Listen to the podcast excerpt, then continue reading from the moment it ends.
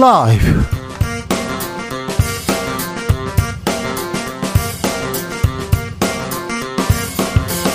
2023년 5월 24일 수요일입니다. 안녕하십니까. 주진우입니다. 외교 슈퍼위크가 끝나자 윤석열 대통령 불법 집회 용납 못한다고 민노총을 질타합니다. 자유를 그렇게 외치더니 집회 시위의 자유는 어떻게 되는 걸까요? 김성태 국민의힘 상임의장과 이야기 나눠봅니다. 김남국 의원의 코인 논란 이재명 리더십에 이어서 민주당 내 개파 갈등으로 번집니다. 민주당은 어떻게 이 위기를 헤쳐나갈 수 있을까요? 공동혁신구역에서 살펴보겠습니다.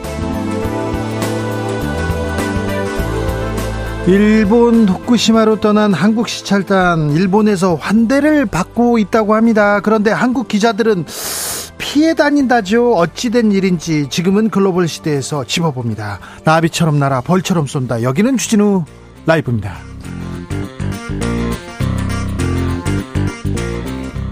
오늘도 자중자의 겸손하고 진정성 있게 여러분과 함께 하겠습니다. 아기 공룡 둘리가 벌써 마흔 살이래요. 마흔. 둘리가 마흔이랍니다. 아, 나 참. 고길동, 네. 고길동도 생각나고요. 그 라면 마이콜인가요? 라면성도 생각나고 그렇습니다. 그런데요, 음, 고길동 씨가 길동 씨가 어린이들에게 이런 편지를 남겼습니다. 인생이란 이해 못했던 상대를 이해해 나가고 내가 그 입장이 될 수 있다는 걸 인정하고 모든 거절과 후회가 나를 여기로 이끌었다는 걸 아는 거라고요. 아, 아 이분 굉장히 인정머리 없는 어른이었는데 아 이런 얘기를 했군요. 참 왠지 모르게 울컥하네요. 참 아이들한테 어떤 얘기 해주고 싶습니까? 인생이란 말이야. 어, 인생까지는 아니어도 아이들한테 들려주고 싶은 말이 있으면 여러분도 남겨주십시오. 샵 9730 짧은 문자 50원, 긴 문자는 100원이고요. 콩으로 보내시면 무료입니다. 그럼 주진우 라이브 시작하겠습니다.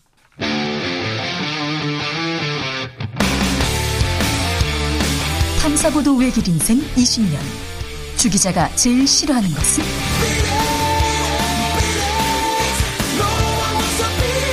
이 세상에서 비리와 부리가 사라지는 그날까지. 오늘도 흔들림 없이 주진우 라이브와 함께.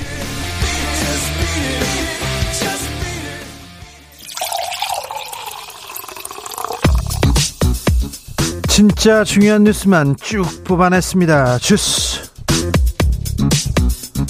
정상근 기자 어서 오세요. 안녕하십니까. 누리호 발사가 무산됐습니다. 네, 어, 누리호 발사 과정에서 기술적인 문제가 발생해 발사가 일단 하루 연기됐습니다. 네. 어, 오늘 오후 3시 항우연은 누리호 추진기관 구성품을 점검하던 중 기술적인 문제를 발견하고 이 같은 결정을 내렸습니다. 이 발사체 자체의 문제는 아니고 이 지상 장비 통신에서 문제가 생겼다고 합니다. 네, 어, 기대해 보죠. 내일 발사할 수도 있다고 합니다. 누리호에 대한 이모저모 잠시 후에 저희가 공표해 보겠습니다. 출생률이 또 역대 최저치 최저 기록 또 경신했네요. 네, 올해 1분기 출생률이 1분기 기준으로 역대 최저 기록을 다시 갈아치웠습니다. 오늘 통계청 발표에 따르면 출생률은 올해 1분기 0.81명을 기록했는데요. 어, 역대 1분기 기준으로 가장 적은 수준으로 어, 기존 최저치인 지난해 1분기보다도 0.06명이 적습니다. 네. 어, 출생률은 지난 2019년 1분기 1.02명을 기록한 이후 16개 분기 연속 1명을 밑돌고 있습니다.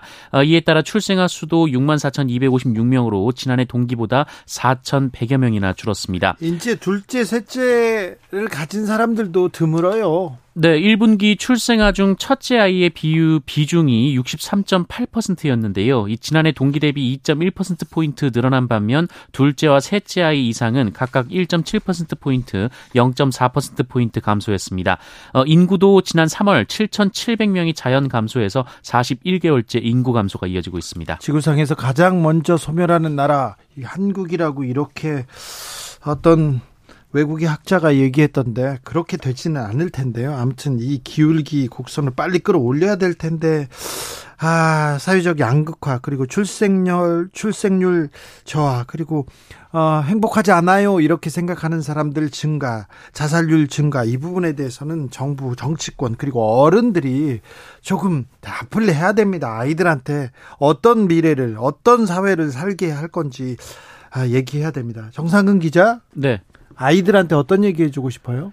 어, 아이들한테요? 네. 네. 뭐, 인생, 뭐, 고기서 고기다. 네. 네. 고기 먹으라고? 아, 네네. 네, 알겠습니다. 음, 민주당과 정의당이 노란봉투법을 본회의에 직회부했습니다. 네, 국회 환경노동위원회는 오늘 파업 노동자에 대한 기업의 무분별한 손해배상 청구를 제한하는 내용의 이른바 노란봉투법에 대한 본회의 직회부를 의결했습니다. 해당 법안은 지난 2월 야권이 환노위에서 통과시킨 바 있는데요. 법사위에서 처리되지 않자 다시 환노위가 바로 본회의로 법안을 보낸 상황입니다. 국민의힘은요? 어, 국민의힘은 이에 반발에 퇴장했는데요. 이 국민의힘은 해당 법안 통과는 김남국 코인게이트와 돈봉투 사건 국면 전환용이라면서 숫자로 밀어붙이는 깡패라고 비판했습니다. 정부 측 입장도 나왔습니까? 네, 이정식 고용노동부 장관은 오늘 기자브리핑을 통해서 노란봉투법 입법을 입법을 재고해달라라며 노사 법치에 기반한 노동개혁과 자율연대에 기반한 노동시장 이중구조 해소 노력을 모두 물거품으로 만들 것이라고 주장했습니다. 국민의힘이나 정부 여당에서 정부에서 거부권 얘기 나옵니까? 대통령 이 법도 거부해달라 이런 얘기도 나오나요? 뭐 아직 그 얘기는 제가 찾지 못했습니다. 네, 어찌 되는지 지켜보겠습니다. 아, 정부 여당에서 불법 집회 전력이 있는 사람들 그런 단체는요 집회를 금지하는 방안 추진 중이라고 합니다. 네, 국민의힘과 정부는 오늘 당정 협의회를 열고 불법 전력이 있는 단체가 집회 시위 개최 신고를 계획할 계획을 신고할 경우 이를 허가하지 않는 방안을 검토하기로 했다고 밝혔습니다. 아울러 출퇴근 시간대 도심에서 여하는 집회 시위도 어, 신고 단계에서 제한하는 방법 방안을 검토하기로 했고요. 어, 자정에서 새벽 6시 시간대 집회 금지 관련 입법을 추진하고 경찰 등의 공권력 행사를 위축시키는 매뉴얼이나 관행도 개선한다고 밝혔습니다. 이거 집회 시위의 자유는 헌법에 지금 명확하게 나와 있습니다. 자유를 자유를 그렇게 강조하는 정부인데 이거 위헌적인 발상 아닌가요? 이런 비판 나옵니다. 어, 관련해서 한동훈 법무부 장관은 집회와 시위의 자유가 다른 시민들의 자유를 심각히 침해하는 경우까지 보장돼야 하는 절대적 권리는 아니라면서 어, 지난 대선에서 국민들은 불법 집회를 정치적으로 이용하고 방치하는 정부가 아닌 불법 집회를 단호히 막고 책임을 묻는 정부를 선택했다라고 말했습니다. 불법 시위라고 집회라고 하는데 예전처럼 폭력 시위로 이렇게 번지지도 않고요. 평화적으로 이렇게 모였다가 이렇게 갑니다. 왜 저렇게 힘든 거를 힘든 집회를 하고 있지 이런 생각이 들고 딱할 정도기도 하는데 아 얼마나 억울하면 나왔을까 저 목소리에도 귀를 기울여 봐야 되는데 그런 생각하는 사람도 있는데 있는데 이거 불법 집회를 정치적으로 이용한다 이렇게 방치했다 이렇게 얘기하는데 아, 이거는 하, 집회 시위가 우리나라 민주주의를 이만큼 또 끌어올리는데 역할을 했는데 이 부분에 대해서는 잠시 후에 좀 자세히 짚어보겠습니다. 경찰이 박지원, 서훈 두 전직 국정원장 집까지 압수수색했네요. 네, 서울경찰청은 오늘 박지원 서훈 전 국가정보원장의 자택을 압수수색했습니다. 경찰은 이들이 국정원장으로 근무하면서 자신의 측근들이 이 국정원 유관기관인 국가안보전략연구원 직원으로 채용되는 과정에 부당하게 개입한 것으로 보고 있습니다. 국가안보전략연구원은 외교안보 분야를 연구하고 분석해 전략 정책 개발을 담당하는 국정원의 유관기관인데요. 국정원은 문재인 정부 시기 인사 업무를 자체 감사한 결과 이 같은 정황을 파악했다면서 올해 초 경찰에 수사를 의뢰한 바 있습니다. 네, 저 박지원 원장하고 서훈 원장이 국정원으로 가면서 자기 보좌관이나 측근들을 한두 명 이렇게 데려갔다 여기까지는 얘기 나왔고 그 전에도 국정원에서 이런 일이 있었다 이런 이렇게 들었는데 음, 경찰이 압수수색에 나섰어요. 어제 박지원 원장 어, 여의도에서 걷고 있는 박지원 원장을 만났는데 음, 이런 걱정이 없던데 없던데 어찌 되는 일인지 저희가 또 계속해서 알려드리겠습니다. 검찰이 윤관석, 이성만 의원 구속영장 청구했습니다. 네, 지난 2021년 민주당 전당대회 당시 돈 봉투가 오갔다는 의혹을 수사 중인 검찰은 오늘 무소속 윤관석 의원과 이성만 의원에 대한 구속영장을 청구했습니다. 얼마 전에 조사했잖아요. 네, 윤관석 의원에 대한 소환 조사 뒤 이틀만 그리고 이성만 의원 조사 뒤 닷새 만입니다. 네. 어, 검찰은 윤관석 의원이 선거운동 관계자 등에게 금품 제공을 지시, 권유, 요구하고 300만 원씩 들어있는 봉투 20개를 제공했다고 보고 있고요. 이성만 의원은 경선 캠프 관계자에게 100만 원을 제공하고 지역 본부장에게 줄 1000만 원을 제공 공한 혐의를 받고 있습니다. 아, 검찰은 이 같은 행위가 송영길 전 대표 당선을 위한 것으로 보고 있는 것으로 알려졌습니다. 민주당 돈봉투 의혹. 아, 검찰 수사 빨라지고 있습니다. 이제 송영길 전 대표도 가시권으로 보이는데요. 어찌 되는지 저희가 계속해서 자세히 잘 알려드릴게요. 강승규 대통령실 시민사회 수석 있습니다. 그런데 고향에서 명함을 돌렸다고요? 네, SBS는 어제 대통령실 강승규 시민사회 수석이 자신의 고향인 충남 예산을 부쩍 자주 방문하고 있고 어, 직위가 적힌 명함도 돌렸다라고 보도했습니다. 네. 어, 보도에 따르면 강승규 수석은 지난 3월부터 경찰서 행사, 마라톤 대회 등에 참석해서 명함을 돌렸다고 하고요. 마라톤 대회에서 명함 불렀 이거 총선 나가는 사람들이 하는 건데 대통령실 수석인데 거기 가서 명함을 뿌리고 있다고요? 네, 또한 예산군 여성단체 협의회장 취임식에는 대통령실 봉황 문양이 새겨진 자신 명의의 깃발을 보냈다고 합니다. 또한 지역민들에게 국정 홍보 문자를 보내면서 자신이 예산 출신임을 언급한 것으로도 전해졌습니다. 이거 선거운동 아닙니까? 사전 선거운동 선관위에서 뭐라고 합니까? 네, 선관위는 언론의 취재에 공무원이 불특정 다수의 선거 국민에게 업적을 홍보하거나 업무용 명함을 배부하는 것은 행위 성격과 종류에 따라 선거법에 위반될 수 있다라는 의견을 내놨습니다. 그래서 어떻게 한다고 뭐 제재는 안 합니까?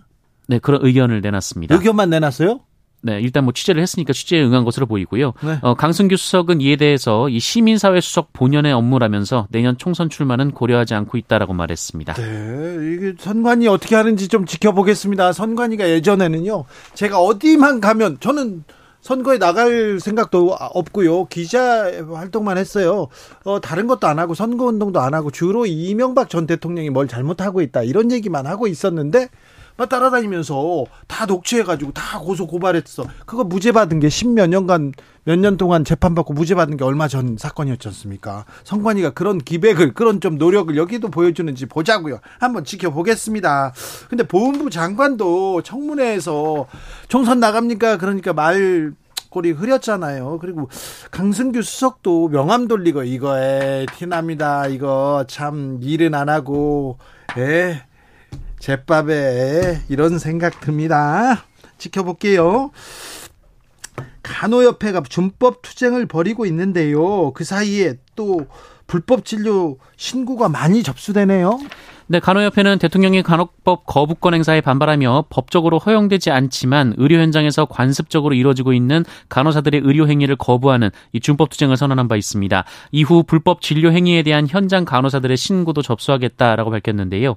어, 그런데 신고 접수 5일 만에 어, 12,189건의 불법 진료 행위 신고가 접수됐다고 간호협회는 주장했습니다. 아, 그렇게 많이요? 네, 특히 종합병원에서 41%, 상급 종합병원에서 35.7%등 병원 규모가 클수록 불법 의료 행위가 많았습니다. 또한 불법 진료 행위 지시를 한 주체는 교수가 44.2%, 레지던트가 24.5%등 거의 대부분 의사들이었다고 밝혔습니다. 의사들이 지금 불법 의료, 음? 지금 불법 진료 막 시켜요?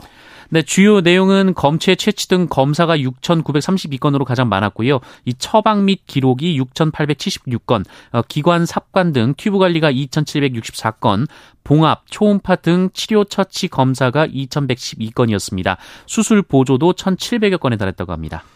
차세대다, 뭐 속도가 빨라진다, 5G 속도 이렇게 광고했는데요. 근데 나중에 보니까 속도를 부풀린 거였어요. 이동통신 3사 과징금 맞았습니다.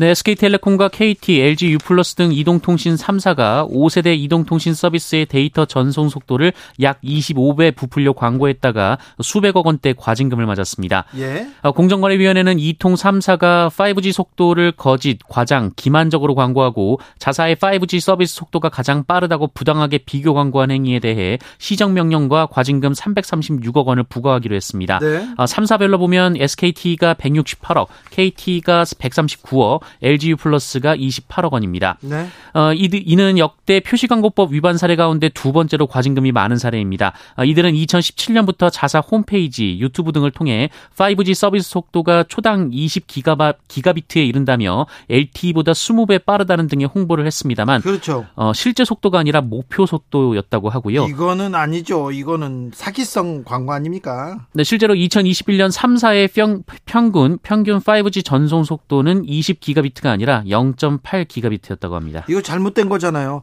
그런데 이동통신 IT에서 우리 기술이 아, 우리가 가장 세계에서 가장 빠르다, 잘 나간다, 잘 어, 속도를 높였다 이런 얘기 많이 했는데 요즘은 아닌 것 같아요. 외국보다도 더 느린 것 같고요. 아, 조금 더, 그, 분발해야 될 것 같습니다. 공정거래위원회에서 이런 그 과장 광고, 어, 나서서 처벌해야 됩니다. 공정거래위원회가 좀 대기업과 중소기업 간의 이 부당한 거래들, 이런 거, 반칙들 좀 많이 잡아야 되는데, 공정거래위원회가 조금 조용한 것 같습니다. 분발을 좀 해주셨으면 해요. 제 생각입니다. 음. 수십 명의 남성들이 12세 아동의 성착취물을 만들었습니다. 네, SNS로 12살 아동에게 접근해서 성착취물을 제작한 남성들이 무더기로 검거됐습니다. 경기남부경찰청은 아동 청소년의 성보호에 관한 법률 위반 혐의로 17살 남성 등 25명을 검거하고 어, 이 가운데 혐의가 중한 6명을 구속했다고 밝혔습니다. 네. 어, 이들은 아동의 SNS에 접근해 외모를 칭찬하며 환심을 샀고 일종의 가스라이팅을 이어갔습니다. 어, 이를 통해 아동의 신체가 담긴 사진과 동영상 등을 촬영하게 하고 이를 전송받아서 보관했습니다. 아, 유지사 이상한 사람들이네요. 네, 피의자들은 주로 10에서 10, 어, 10에서 30대 학생과 직장인 남성들이었다고 하는데요. 서로 나쁜 사람들이에요. 네, 서로 모르는 사이인 것으로 알려져 있습니다. 예? 어, 경찰은 이들에 대한 수사 결과 아동에 대한 성착취물 1,793건을 발견했다고 밝혔고요. 아직 신고가 접수되지 않은 피해 아동과 청소년 45명에 대한 성착취물 4,352건도 추가로 발견됐다라고 밝혔습니다. 어, 특히 17살 남성은 피해자를 깨어내서 실제 만남을 가진 뒤 성범죄까지 저질러서 미성 미성년자 의제 강간 혐의가 적용됐습니다. SNS에서 아동한테 그리고 청소년한테 접근하는 어른들 다 물론 불법적인 뭐 잘못되는 내용에 대해서는 다 쫓아가서 엄히 처벌해야 됩니다. 엄히 처벌해야 됩니다. 디지털 자료들은 다 남아 있어요. 그러니까 경찰의 의지만 가지면 다 잡아낼 수 있습니다. 엄히 처벌해야 됩니다. 배우 유아인 씨 구속영장 실질 심사를 받았어요. 네, 마약 상습 투약 혐의를 받고 있는 배우 유아인 씨에 대한 구속 전 피의자 신문이 오늘 서울중앙지방법원에서 열렸습니다. 유아인 씨 사건을 수사 중인 서울경찰청은 지난 19일 유아인 씨에 대해서 증거인멸과 도주 우려가 있다며 영장을 신청한 바 있습니다. 어, 영장 실질 심사는 약 2시간 만에 끝났는데요. 유아인 씨는 혐의에 대한 상당 부분을 인정하고 있다라면서 후회하고 있다라고 말했습니다. 네. 어, 다만 지인 도피 의혹에 대해서는 그런 일은 전혀 시도하지도 않았다라고 말했습니다. 유명인의 마약 사건, 폭발력이 큰 사건이면은 분명한데요. 유아인 씨 영장 실질 심사 끝나고 포승줄에 묶여 가지고 이렇게 유치장에 향하는 모습이 그대로 잡히더라고요. 이거는 좀 아, 인권 침해의 소지가 있는 거 아닌가 좀 고민해야 될 것 같습니다. 어, 잘못했습니다. 처벌, 잘못했으면 잘못대로 처벌하면 되는데, 유아인이 뭐 조사를 안 받는다, 못 받는다, 그러면서 또 뭘 했다, 어떤 걸 먹었다, 밥을 먹었네, 안 먹었네까지 계속해서 보도가 되고요. 경찰이 또 막 흘려요. 그래가지고 사람을 이렇게, 이렇게 피의사실 공표를 해도 되나, 이런 생각은 해봅니다. 좀 이건 너무한다 그런 생각을 합니다. 검찰, 경찰의 마약 수사 부분요. 네. 주스 정상근 기자 함께했습니다. 감사합니다. 고맙습니다. 네, 정상근 기자는 좋은 어른인데, 네. 고길동 아저씨처럼 아이한테 들려주고 싶은 이야기 있습니까? 물어봤더니요. 한규봉님께서 어릴 때 고길동을 미워해요. 하지만 어른이 되면 고길동을 존경하게 됩니다. 아, 그렇게 되나요? 네. 그런가요? 6865님, 개구장이라도 좋다. 튼튼하게만 자라다오. 파이팅! 이렇게 얘기하셨습니다. 아, 건강이 최고, 최고라는 얘기, 건강하게만 자라다오. 이렇게 맨날 얘기하는데, 건강하게 자라면 또 뭐, 어, 공부는 왜 안 하냐. 그 얘기 하실 거면서, 네. 건강하게 잘 자라고, 좋은 사람이고, 좋은 아이에서 좋은 어른이 되고, 그러면 바랄 게 없죠. 그런데 뭐. 공부도 잘했으면 취직도 잘했으면 네. 결혼도 잘했으면 걱정이 많지요. 네. 6782님 아이, 아이들아 살아보니까 인생에 공짜가 없더라. 아 이런 또 어목한 현실을 또 아이들한테 가차없이 말씀해 주시네요. 7991님께서 손주와 아기들에게 늘 하는 말은 오로지 하나뿐입니다. 사랑한다, 사랑한다, 사랑. 그렇죠. 사랑한다는 말을 더 많이 해줬으면 좋겠어요. 사랑한다, 이렇게. 네. 얼마나 너는 귀한 사람인지, 얼마나 너, 너는 진짜 천사 같은지 그 얘기를 계속 해줬으면 좋겠습니다. 0178님, 아이들아, 인생은 살아볼만 하다. 좋은 세상 오겠지. 희망적으로 좀 살아보자. 이렇게 얘기하는데, 아, 좀 희망, 꿈 이런 게 사라진 시대에서 너무 불운하게 너무 힘겹게 너무 아둥바둥 경쟁적으로 살고 있는 거 아닌가 그래서 우리 아이들이 불행하다 이렇게 생각하는 거 아닌가 참 미안합니다 어른으로서 특별히 어, 이 가장 가장 이런 아, 이 교육제도가 너무 정글에서 그냥 살아남아야 되는 것처럼 너무 가혹해요. 그래서 아이들한테 참 미안해요. 2991님께서 아이들아 인생이란 막상 부딪혀 봐야 한단다. 아무리 미래 계산해봐도 그대로는 안 되더라 이렇게 얘기하는데 네. 어렵더라 이런 얘기도 많이 하시네요. 네 알겠습니다. 교통정보센터 다녀올까요? 김한나 씨.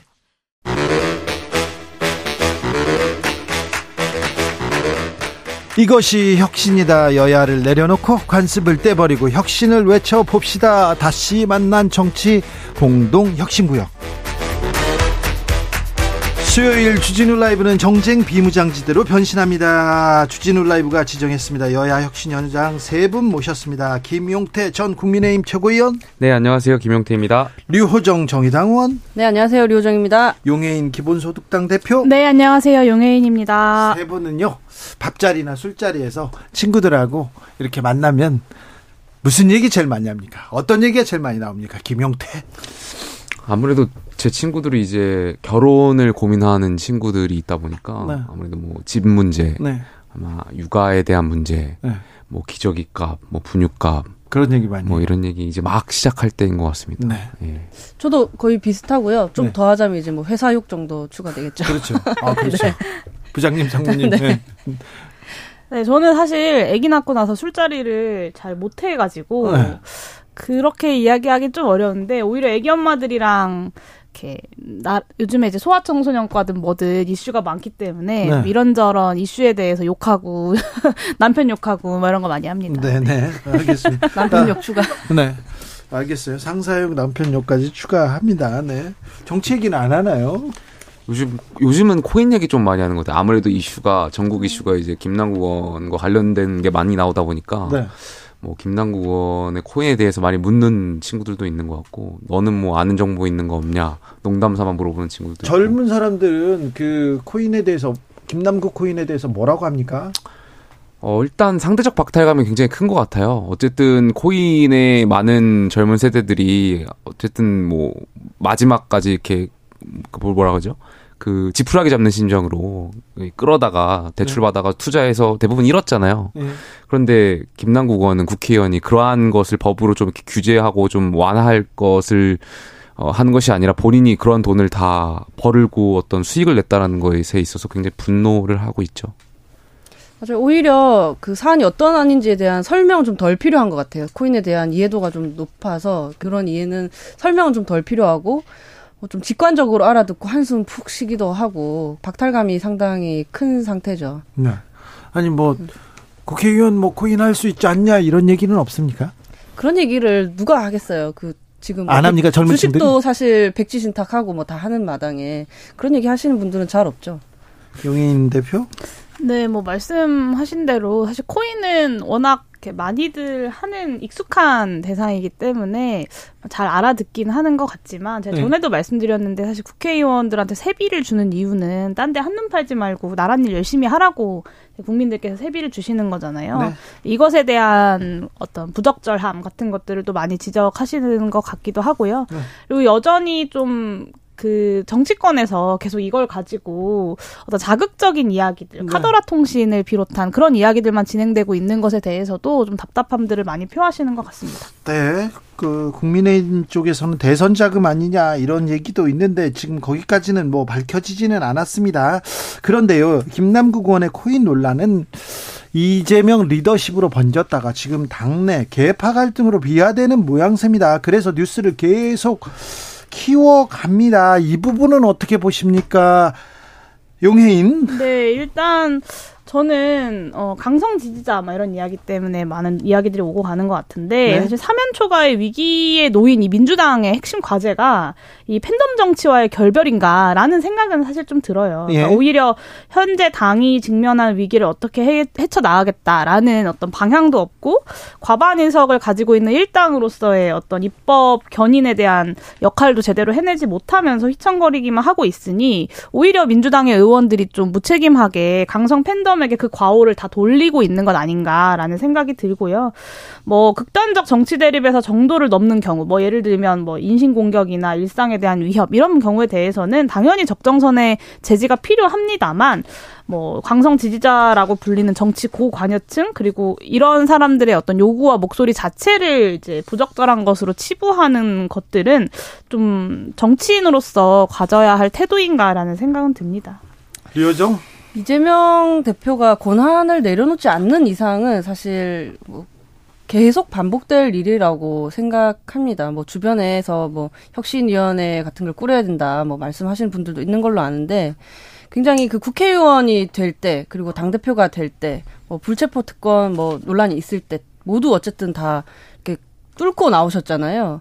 지금 와서 내려놓을 거면 국회의원이든 당 대표든 뭐 출마하지 않았을 것 같거든요. 그래서 좀 뒤로 돌아갈 수 없다고 판단하실 것 같고 계속 이런 상황이 반복되지 않을까 싶어요. 검찰도 포기하지 않을 거니까요. 그러니까 이재명 대표와 연결해서 생각하지 않을 수가 없겠죠. 오늘 당장 윤관석, 이성만 의원에 대해서도 이제 검찰이 구속영장을 청구했습니다. 이제 예, 청구할 걸로 어, 그래서 이제 국회로 이제 나, 넘어올 텐데요. 체포동의안이 같은 논리로 이제 이재명 대표를 향한 어떤 노웅래 의원을 향했던 그런 잣대들 뭐 이러한 잣대들을 계속해서 이재명 대표를 향할 거기 때문에 민주당 내에서 내분 더 심각해질 것 같고요. 최근에 그 젊은 민주당의 정치인들이 당내의 어떤 쓴소리라든지 김남국 사태 의원에 대한 이 의혹에 대해서 좀 올바른 목소리를 내는 것에 대해서 민주당의 극렬 지지자들이 계속해서 공격하는 행태들이 이어지고 있잖아요. 아무래도 이제 친명 비명 나뉘어서 계속해서 갈등이 될 것 같은데 결과적으로 이게 내년 총선 공천권까지 연결될 것 같고요. 어, 아무래도 당분간은 좀 계속해서 진행될 것 같습니다. 당 밖에서 보면 어떻게 보입니까? 어떤 정치인들은 또 팬덤 그러니까 또 지지자들한테 가서 굉장히 뭐 점수를 따는 말을 뭐 점수를 따기 위해서 그좀 뭐라고 해야 되나 그 사람들이 원하는 말을 합니다. 그리고 어떤 사람들은 좀 당이 이러면 안 된다 얘기를 하고 그러면 또 그 사람들한테 문자 폭탄과 악플 세례가 이렇게 가고 그러는데 민주당이 이 늪에 빠진 것 같아요. 어찌 보면 지금 사실은 그 지지자들이 문제가 아니고 지지자들을 이용하려고 하는 정치 세력이 더 문제지고 그리고 민주당은 정말 해야 될 일이 한두 개가 아니에요. 아니, 윤석열 정부의 실정, 그리고 국민의힘 보여주지 못하고 있다면서 민주당도 안 보여주잖아요. 그런 얘기, 더 개혁 경쟁, 뭐, 뭐, 정책 경쟁, 이런 건 안 보이고, 팬덤 얘기만 할 건지, 혀 보면 참, 저분들 뭐 하고 있나, 그런 생각하는 사람들 많아요. 정치 권력을 유지하는 데에만 이제 매몰되지 않았나 싶어요. 원래 정치하려던 이유가 있으셨을 거 아니에요. 그렇죠. 그 민주당에서 정치하시는 분들이 뭐 나는 민생 뭐 입법을 할 거야 어떤 뭐 노동 관련 법안을 통과시킬 거 이런 꿈 뭐 꿈들이 있었을 텐데 지금은 그 권력의 유지 그 자체에 매몰되어 있고 또 어떻게 보면은 나 아니면 안 돼라는 이 진영 논리에 빠져서 무엇이든 용인해주는 분위기가 되어가고 있지 않나 저는 정말 진부하지만 그 초심 좀 되찾, 되찾으셨으면 좋겠습니다. 저는 류호정 의원의 말씀처럼 이제 정치 권력을 향한 권력 의지가 강화되다 보니까 총선은 1년도 안 남은 이 시점에서 현역 국회의원들 특히 민주당의 기득권 의원들은 공천을 받는, 받고자 하는데 매몰될 것이고 그러면 국민의 목소리에 귀 기울이기보다는 당권이라든지 당의 어떤 주류 세력들의 목소리를 대변하는 데 있어서 계속 목소리를 낼 거기 때문에 저는 당분간 민주당이 쇄신의 목소리를 내기는 좀 어렵지 않을까. 그래서 네. 그러니까 민주당이나 국민의힘이나 잘하기 경쟁을 하고 혁신 경쟁을 해야 되는데 그러니까요. 민주당이 또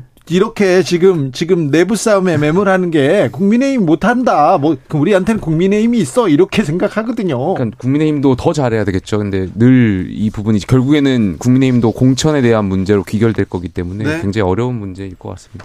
네, 그래서 공천에 목매는 모습, 뭐 그래서 다른 이야기를 하지 못하고 뭐 구체적인 개혁 과제를 보여주지 못하는 모습에 많은 국민들이 실망하고 계실 텐데요. 네. 그래서 기본소득당 같은 새로운 대안 정당들을 국민들께서 키워주셔야 잘 치고. 나왔어. 정의당도 거 그때 치고 아, 나야지. 분발하겠습니다. 네.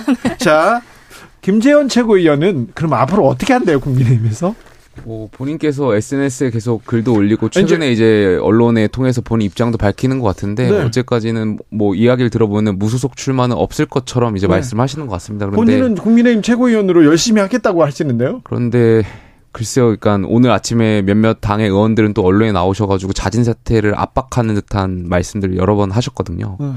그러니까 최고위원이 당원권 정지는 국민들께 좋은 모습을 보여드리기 어렵다라는 식으로 말씀하셔서 글쎄요. 근데 김재원 최고위원 입장에서도 어쨌든 내년 총선이 그 김재원 최고 입장에서 생각해 보면 굉장히 네. 중요할 선거일 거고 지금 상황에서는 총선 출마가 막혀 있기 때문에 저는 아무래도 뭐 어떤 결정 뭐 공천을 받지 못하면 어떤 뭐 결정을 할 시기는 임박하지 않을까 특히 그렇게 생각해 해봅니다. 저는. 네. 자, 후쿠시마 오염수 방류와 관련해서 우리 정부의 시찰단이 지금 일본에 가서 활동하고 있습니다. 그런데 우리 시찰단이에요. 니네들 지금 잘하고 있어 이렇게 시찰하러 갔어요. 검사하러 갔는데 일본에서 가는 곳마다 박수 받고 있답니다. 환대 받고 있답니다. 이건 또 무슨 소린지. 자, 정의당의 류호정. 네, 우리가 반컵 채우면 나머지 반컵 채워줄 거라고 했는데 네. 우리가 마저 채우는 건지 저쪽이 오염수를 채우는 건지 네. 오염수를 채우고 있어요? 아, 네. 애초에 지금 국민의 이해를 돕기 위해서 보낸 건가 하는 생각이 좀 들어요. 여전히 뭐 국내에서의 소통은 지지부진한 것 같고요. 그렇다고 진짜로 오염수의 상태를 확인하기 위해 보낸 것도 아닌 것 같아요. 이미 좀 어, 윤석열 정부가 결론을 내리고, 그러니까 예를 들면 국제 원자력 기구 중간 보고서 보면 후쿠시마 오염수 방류가 현실적이라 뭐 이런 표현들이 있잖아요. 그걸 근거로 해서 오염수 방류하겠다라는 결정을 이미 내리고 간 것은 아닌가 싶고요. 시찰단 명단도 지금 비공개 중이던데. 그리고 한국 기자들은 또 피해 다닌대요. 네, 그런 이- 사실 이게 언론의 한 사람이라도 허튼 소리, 허튼 소리를 하면 시끄러워질 것 같아서 비공개한 게 아닐까 싶어요. 가서 한 거 없다, 그냥 보고 왔다 이런 말을 누구라도 한마디 하면 좀더 불리해질 거라고 좀 판단을 하신 것 같은데 이런 것들이 사실 오히려 국민의 이해를 돕기 위해 아무것도 안 하고 있다라는 네, 신호를 주는 거여서 좀 소통을 좀 하셨으면 좋겠습니다. 그러니까 저는 그 오염수 시찰단인가요? 시찰단이라고 표현하는 네, 시찰단이라고. 예, 시찰단이 간 거에 대해서 처음에 결정했을 때는 대통령이나 정부는 아무래도 선한 의도를 가지고 우리 국민들께 좀 안심시키고 정말 과학적으로 검증하기 위한 목적으로 갔었을 거라고 저는 결정했을 거라고 생각하는데 이게 결과적으로 정무적으로 많이 꼬인 것 같아요. 그러니까 지금 IAEA, IAEA가 지금 어쨌든 검사 보고서를 낼 것이고 만약에 우리 시찰단과 보고서 내용이 달았, 달랐을 때 우리 시찰단이 할 수 있는 것들은 없잖아요. 국제 사회에서. 그러니까 IAEA의 어떤 그 보고서가 굉장히 중요할 거기 때문에 국제 사회에서는. 그러니까 사실 시찰단의 어떤 활동이 사실 정무적으로 크게 의미가 많이 부여하기가 굉장히 어려울 것 같아 가지고 저는 이번 판단 좀 정무적으로 많이 꼬인 거 아닌가. 그러니까 대통령의 의도는 저는 선했 다고 생각합니다. 네, 사실 정치인과 특히나 권력자는 의도로 이야기하는 것이 아니라 행위의 결과로 국민들의 평가를 받는 것이기 때문에요. 뭐 김남국 의원이 어떤 의도를 가지고 코인 투기를 했는지는 중요하지 않은 거 아니겠습니까? 뭐 사실 전문가 이름도 공개를 못 하는데 전문가가 왜 전문가냐 자신의 이름을 걸고 권위 있는 말을 할 수 있기 때문에 전문가라고 우리가 부르는 겁니다. 근데 여기에 자신의 이름도 걸지 못하고 시찰을 간다는 건 애초에 전문가라고 부를 수도 없는 어, 조건 속에서 시찰을 한다라는 것으로 볼 수밖에 없고요. 그리고 제가 계속해서 이야기하지만 사실 원자력 공학 을 전공한 전문가들은 이 원전의 설비에 관한 전문가들입니다. 근데 핵심은 원- 오염수 방류의 핵심은 인체에 어떤 영향을 미칠 건지 그리고 해양 생태계에 어떤 영향을 미칠 건지 예. 이런 것들이 이제 충분히 다루어져야 되는 건데 아마 이제 원전 설비에만 능통한 이 탄핵 전문가들, 원자력 공학 전문가들만 대거 파견됐을 것으로 보입니다. 그래서 뭐 생물학자라거나 뭐 해양학자라거나 이런 좀 진짜 전문가들이 파견됐을지 좀 의심스럽고요. 이 태평양 도서국 포럼에서 이미 일본이 오염수 샘플을 측정하는 기준 자체가 매우 부실하다는 점을 지적을 했어요. 그리고 미국의 생물학자리 미국의 생물학자인 티모시 무소 교수도 이 삼, 삼중 수소에 대한 연구 자체가 절대적으로 부족하다라는 지적을 했는데 이 안전성을 검증하려면 사실 제대로 된 샘플도 추출을 해야 되고 제대로 된 분석을 해야 하지 않겠습니까? 이런 며칠짜리 좀 들러리 서는 사찰 시찰로 제대로 된 결과를 낼 수 있을지 저는 G7이 공동 성명에서 오염수 방류를 환영한다는 문구를 넣는 것에 대해 굉장히 신중한 태도를 보였던 것과 일본에 가장 가까운 곳에 있는 나라인 대한민국의 정부의 모습이 굉장히 비교된다라고 생각합니다. 윤핵관 권성동 의원 오염수에 대한 거짓 선동이 심하다. 민주당은 비과학적 괴담을 유포하면서 혹세 무민하고 있다. 이렇게 얘기했는데 오염수 방류에 대해서 우리 국민들 걱정할 수 있잖아요. 뭐 걱정하시는 부분이 저는 당연하다라고 네, 생각되고요. 걱정돼요. 다만 여기에 대해서 이제 정부도 그렇고 민주당 야당도 그렇고 좀 IAEA 결과라든지 이런 것을 좀 차분히 기다릴 필요가 있을 것 같고요. 그러니까 지금 일본에서 뭐 후쿠시마 수산물의 어떤 수입 재개 를 계속 요구하는 것 같고 네. 마치 민주당은 그것이 저희가 재개를 요청할 것처럼 그러니까 받아들일 것처럼 이야기하는 행태들도 있는데 저는 좀 다른 것 같아요. 제가 좀 찾아봤더니 그 후쿠시마 그 수산물 관련해서 저희가 그 일본이 제소했었잖아요. 근데 1심과 2심이 내용이 좀 다른데 1심은 저희가 패소했었고 2심은 저희가 승소했거든요. 근데 그 1심 때 패소했던 이유가 제가 찾아봤더니 그러니까 저희 정부 우리 우리 정부가 이제 내세웠던 주장은 그 후쿠시마산의 그 수산물에 위험할 것 같고 이것이 우리가 받아들이는 것은 굉장히 약간 그 위험할 것 같은 걸로 이, 이해가 되고 이것을 받아들이는 것이 굉장히 위험할 것이다라는 논리를 펼쳤는데 그러니까 IAEA가 마침 그때 보고서를 냈어요. 그 후쿠시마산의 그 수산물이 문제가 없다는 식으로 그러니까 위험할 것 같은 기준을 찾기 어렵다라는 식의 보고서를 냈고 그런 주장을 펴다, 펴다 보니까 WTO에서 저희를 패소시킨 거였거든요. 근데 저희가 2심에서 저희가 주장했던 내용이 논리 내용이 좀 바뀌었어요. 그러니까 그 위험 그 후쿠시마 수산물의 그 농수산물이 위험한 것이 아니라 그 지역에 어쨌든 사고의 영향이 있었고 그 지역에 사고 영향을 받은 지역 전체에 대한 수산물을 봉쇄하는 것은 우리가 어떤 불공정, 일본을 어떤 불공정이나 페널티를 주려고 하는 것이 아니라 당연한 자국의 어떤 국민을 보호하기 위한 조치다라는 것이 WTO에 이제 받아들여졌던 것이거든요. 그래서 이것은 분명히 오염수와 관련해서는 좀 별도로 생각해야 될 문제가 있는 것 같고요. 어쨌든 우리 논리가 계속 지켜진다면 저는 이런 후쿠시마산 수산물을 재개할 일은 지금 현재로서는 없지 않을까. 예.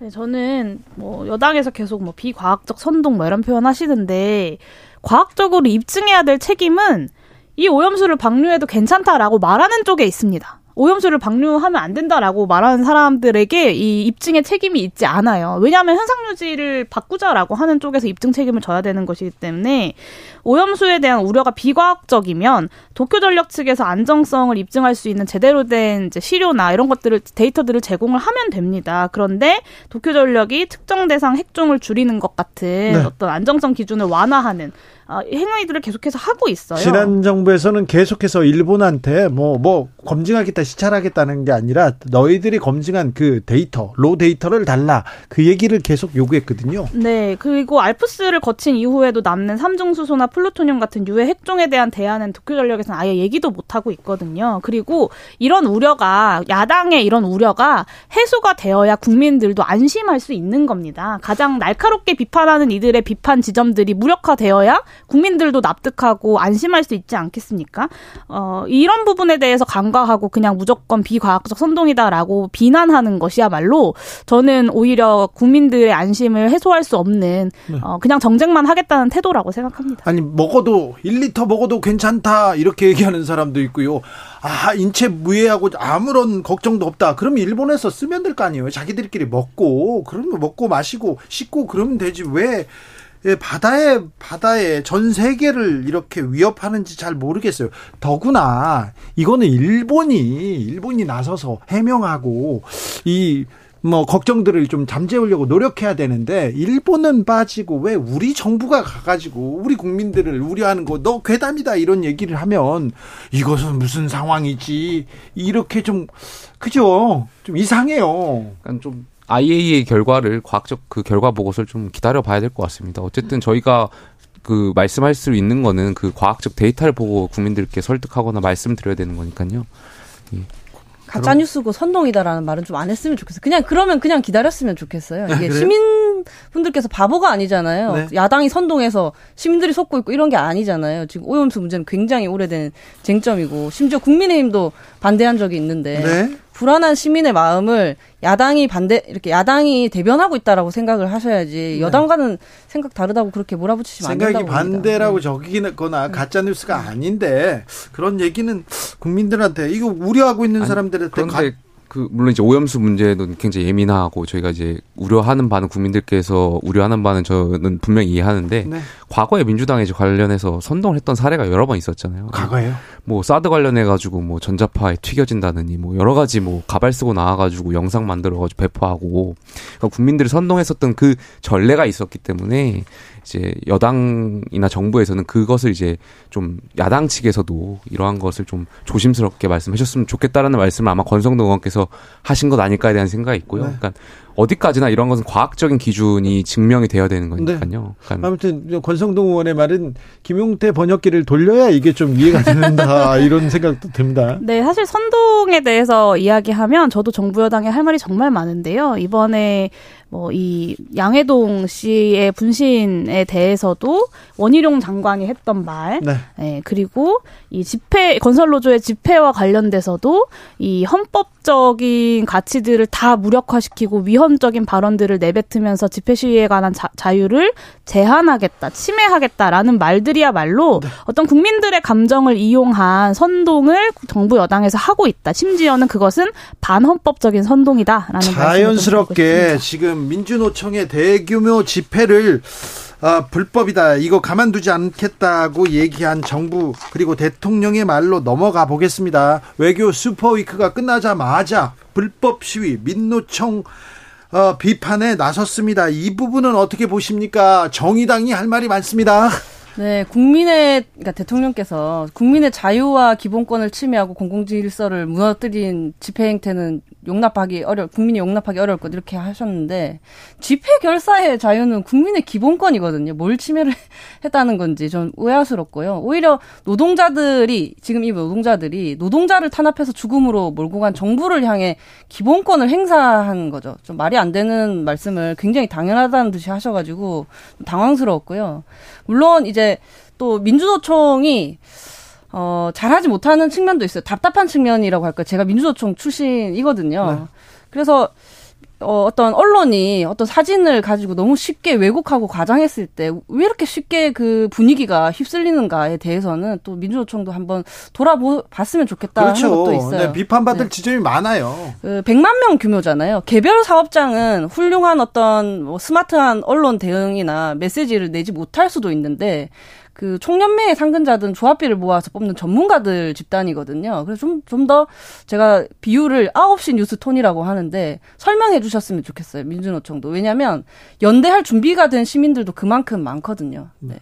근데 조끼 입고 이뭐 머리띠 두르고 나오면요 시민들이 인상을 찌푸린다는 것도 분명히 좀 아셔야 되겠어요. 화가 나니까 네. 머리를 네. 머리띠를 둘러매는 거죠. 네. 저는 뭐 2023년 지금 민주노총의 어떤 행태에 대해서 많은 시민들이 불편을 감수하는 부분도 있고 그 감수하는 걸 넘어서 어떤 그 다수의 시민들의 자유도 침해되는 부분도 있잖아요. 그래서 분명히 민주노총의 잘못된 행태는 비판받아야 된다라고 생각하고 다만 대통령께서 이것을 직접 언급하시는 것은 저는 좀 앞으로는 왜냐면 관계부처의 장관도 있고 뭐 경찰청장도 있고 국장도 있고요. 예, 그런 국장들이. 강경하게 이제 공권력에 대해서도 말씀하실 수 있다고 대통령이 왜 노조하고만 그러니까- 얘기하려고 노조 얘기만 하고 있어요. 대통령께서 이제는 네. 앞으로는 이제 그러니까 정치라는 것이 결국에는 통합이고 아, 김용태 말대로. 예, 희망을 드리는 거니까 네. 이거는 관계부처 장관께 다 맡기셨으면 좋겠습니다. 아니 그러니까요. 대통령이 큰 비전, 정책 이런 얘기를 하셔야지 외교 어떻게 하고 이 가치 동맹 이렇게 얘기하다가 노조 얘기를 하고 있으니 이게 무슨 참 아이고 정치를 좀 대국적으로 하셔야죠. 네. 네, 아직도 검찰총장 티를 좀못 벗어, 못 벗어서 그러신 것 같습니다. 총장도 이런 얘기는 그 마- 네. 많이 안 내 합니다. 마음에 들면 불, 내 마음에 들면 불법이 아니고 내 마음에 안 들면 불법이다라는 태도로 사실 민주노총을 대하고 있기 때문에 본인은 민주노총과의 어떤 성전을 치르고 있다고 생각하시는 것 같아요. 물론 이게 뭐 정치적으로 뭐 지지율에는 도움이 될 수도 있으나 이거는요 자유를 그렇게 강조하시는 분이 할 일은 아닙니다. 속보 말씀드립니다. 공직자 가상 자산 재산 등록 의무화 법안이 국회 행안위를 통과했습니다. 아직 갈 길이 머니까요. 조금 지켜보시자고요. 가상 자산 이거 재산이죠, 돈이죠. 이게 어 이게 그 신고해야죠. 국민들이 알아야 됩니다. 이건 뭐 당연한 일인데 이것도 왜 전수조사도 안 되는지 법안은 왜 안 되는지 자 정의당은 노란봉투법 본회의로 올리기로 의결한 거 여기에 힘을 썼습니다. 저는 이 노란 봉투법에 대해서 너무 이 가짜 뉴스 선동 네. 네. 너무 많아서 저 부탁드리고 싶은 게 있어요. 이번에 환노위 통과한 법안을 어, 기존 원문들과 한번 비교해서 봐주셨으면 좋겠어요. 정말 이제 보잘것 없이 몇 몇 줄 안 되게 통과가 됐거든요. 그 내용들이라 라 하면 조금 쉽게 이야기하자면 어, 보통 대기업 정규직 노조를 두고 뭐 보수 진영에서 귀족 노조라는 프레임을 씌우지 않습니까? 그러고 그러다가 어디선가 불법 소지가 있는 어떤 파업 같은 걸 하면 거기에도 같은 프레임을 씌우는데 사실 그분들은 대기업 정규직이 아니에요. 왜냐하면 대기업 정규직 노조는 불법이 될 수가 없어요. 이미 노동법을 거의 패키지로 다 적용을 받고 있기 때문에 불법이 될 수가 없어요. 대신에 비정규직 하청 노동자분들이 이 애매한 경계선에서 좀 위태로운 상황에 놓이는 거거든요. 그럼 보통 뭐 불법 파견 소송이라든지 뭐 요, 런 것들을 하게 되면 대법까지 몇 년이나 걸리지 않겠습니까? 네. 인생을 갈아 넣어서 그런 부분들 판례로 이제 폭넓게 인정되고 있는 부분들을 이번 환노위 이제 몇 개 안 남은 그 조항을 보면 그런 부분들을 조금 어 시간을 줄여주고자 법안으로 이제 포섭이 됐다라는 취지로 좀 봐주시면 좋겠습니다. 네. 노동자들은요. 구속되는 거는 별로 두렵지 않아요. 그런데 돈 내놓으라고 하고, 야, 이거 영업을 못했기 때문에 회사에 막대한 타격을 입었다. 그러면서 몇 조 막 이렇게 얘기하면서 몇백억 내놔라, 몇십억 내놓으라. 아니, 몇천 원 올려달라고 소송을 했는 지금 파업을 했는데 밥 먹고 살겠다고 파업을 했는데 돈을 물어, 물어내라니까 너무 힘들어요. 그래서 이런 법이 생겼다. 이런 생각도 저는 좀 일단 노란 봉투법에 반대하고요. 예. 그러니까 뭐 노란 봉투법에 반대하는 의미는 저는 당연히 우리가 갖고 있는 우리가 알고 있는 자유민주주의의 어떤 가치라든지 기준이 저는 불명확해진다라는 생각에서 반대하고요. 두 번째는 정치적인 이야, 이야기를 하- 드리고 싶은데 그러니까 노, 노, 이런 노란봉투법이 아무리 민주당과 야당이 힘으로 밀어붙인다고 한들 그래서 또 직회부를 해서 본회의를 통과된다고 한들 이거는 당연히 저희 정부 여당에서는 대통령 거부권을 행사할 수 있는 사안이거든요.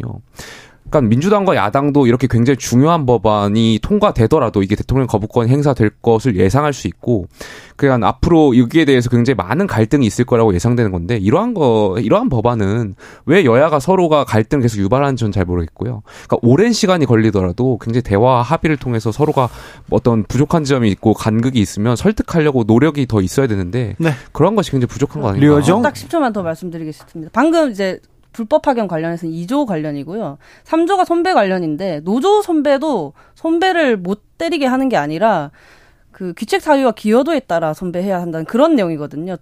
사실 정의당 입장에서는 사람 만들어서 넣어놨는데 법안을 갈비뼈 두 대만 남아서 나온 그런 정도의 법안이에요. 그래서 꼭 그 본회의 올라올 때 내용을 한번 봐주셨으면 좋겠어요. 저는 여당이 못 받을 내용이 아니라고 생각합니다. 용해인? 네, 사실 노동자들의 파업에 대해서 수백억의 손배가압류가 가해지는 현실이 잘못되었다는 것 자체를 국민의힘에서도 부정하지는 못하실 거예요. 그렇기 때문에 저는 이 노란봉투법을 정쟁으로 몰고 가고 있다고 생각하고요.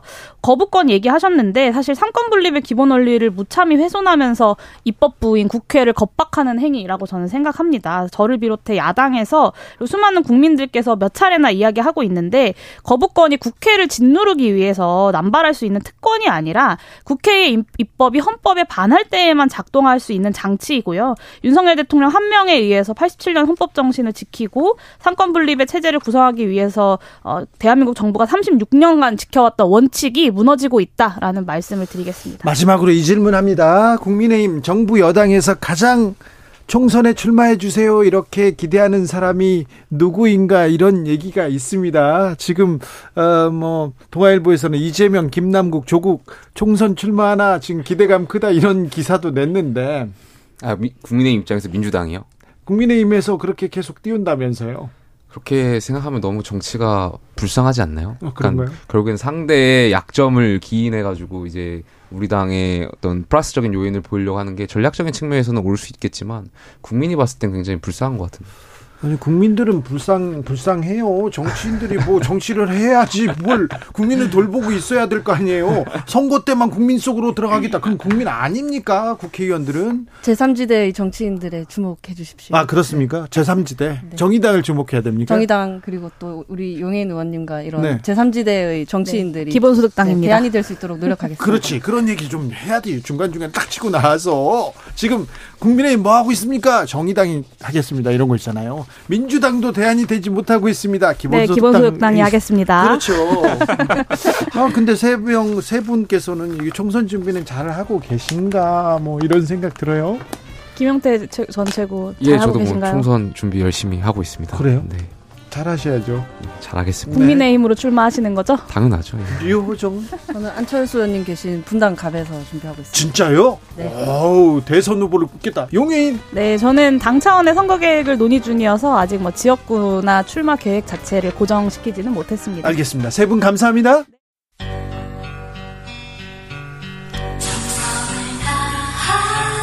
정성을 다하는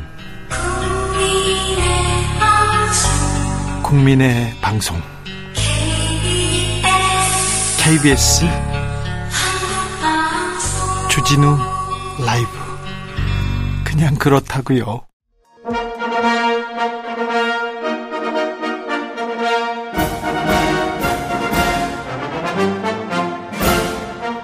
꽉 막힌 우리 정치의 맥과 혀를 시원하게 뚫어드립니다. 매주 수요일 김성태가 풀어줍니다. 정치의 맛. 협치 전문 기술자 분쟁 조절 해결사 김성태 국민의힘 중앙위원회 상임의장 모셨습니다. 어서 오세요. 예, 안녕하세요. 김성태입니다. 의장님 요즘 무슨 일로 바쁘십니까? 어떤 고민이 있습니까? 사실 이 방송 오기 전에 네. 모 언론사에서 정치 아카데미 그러니까 네. 주로 대관 업무를 담당하시는 분들 상대로 네. 뭐좀 강연을 좀 해달라 그래서 해주고 왔는데 그걸 제가 강연을 하고 또 마치고 난 이후에 저 감정은 네. 지금 너무 기업들 입장에서 네. 이 하루가 다르게 변하는 이 사회적 현상도 문제지만은 네. 특히 여의도 정치권에서 네.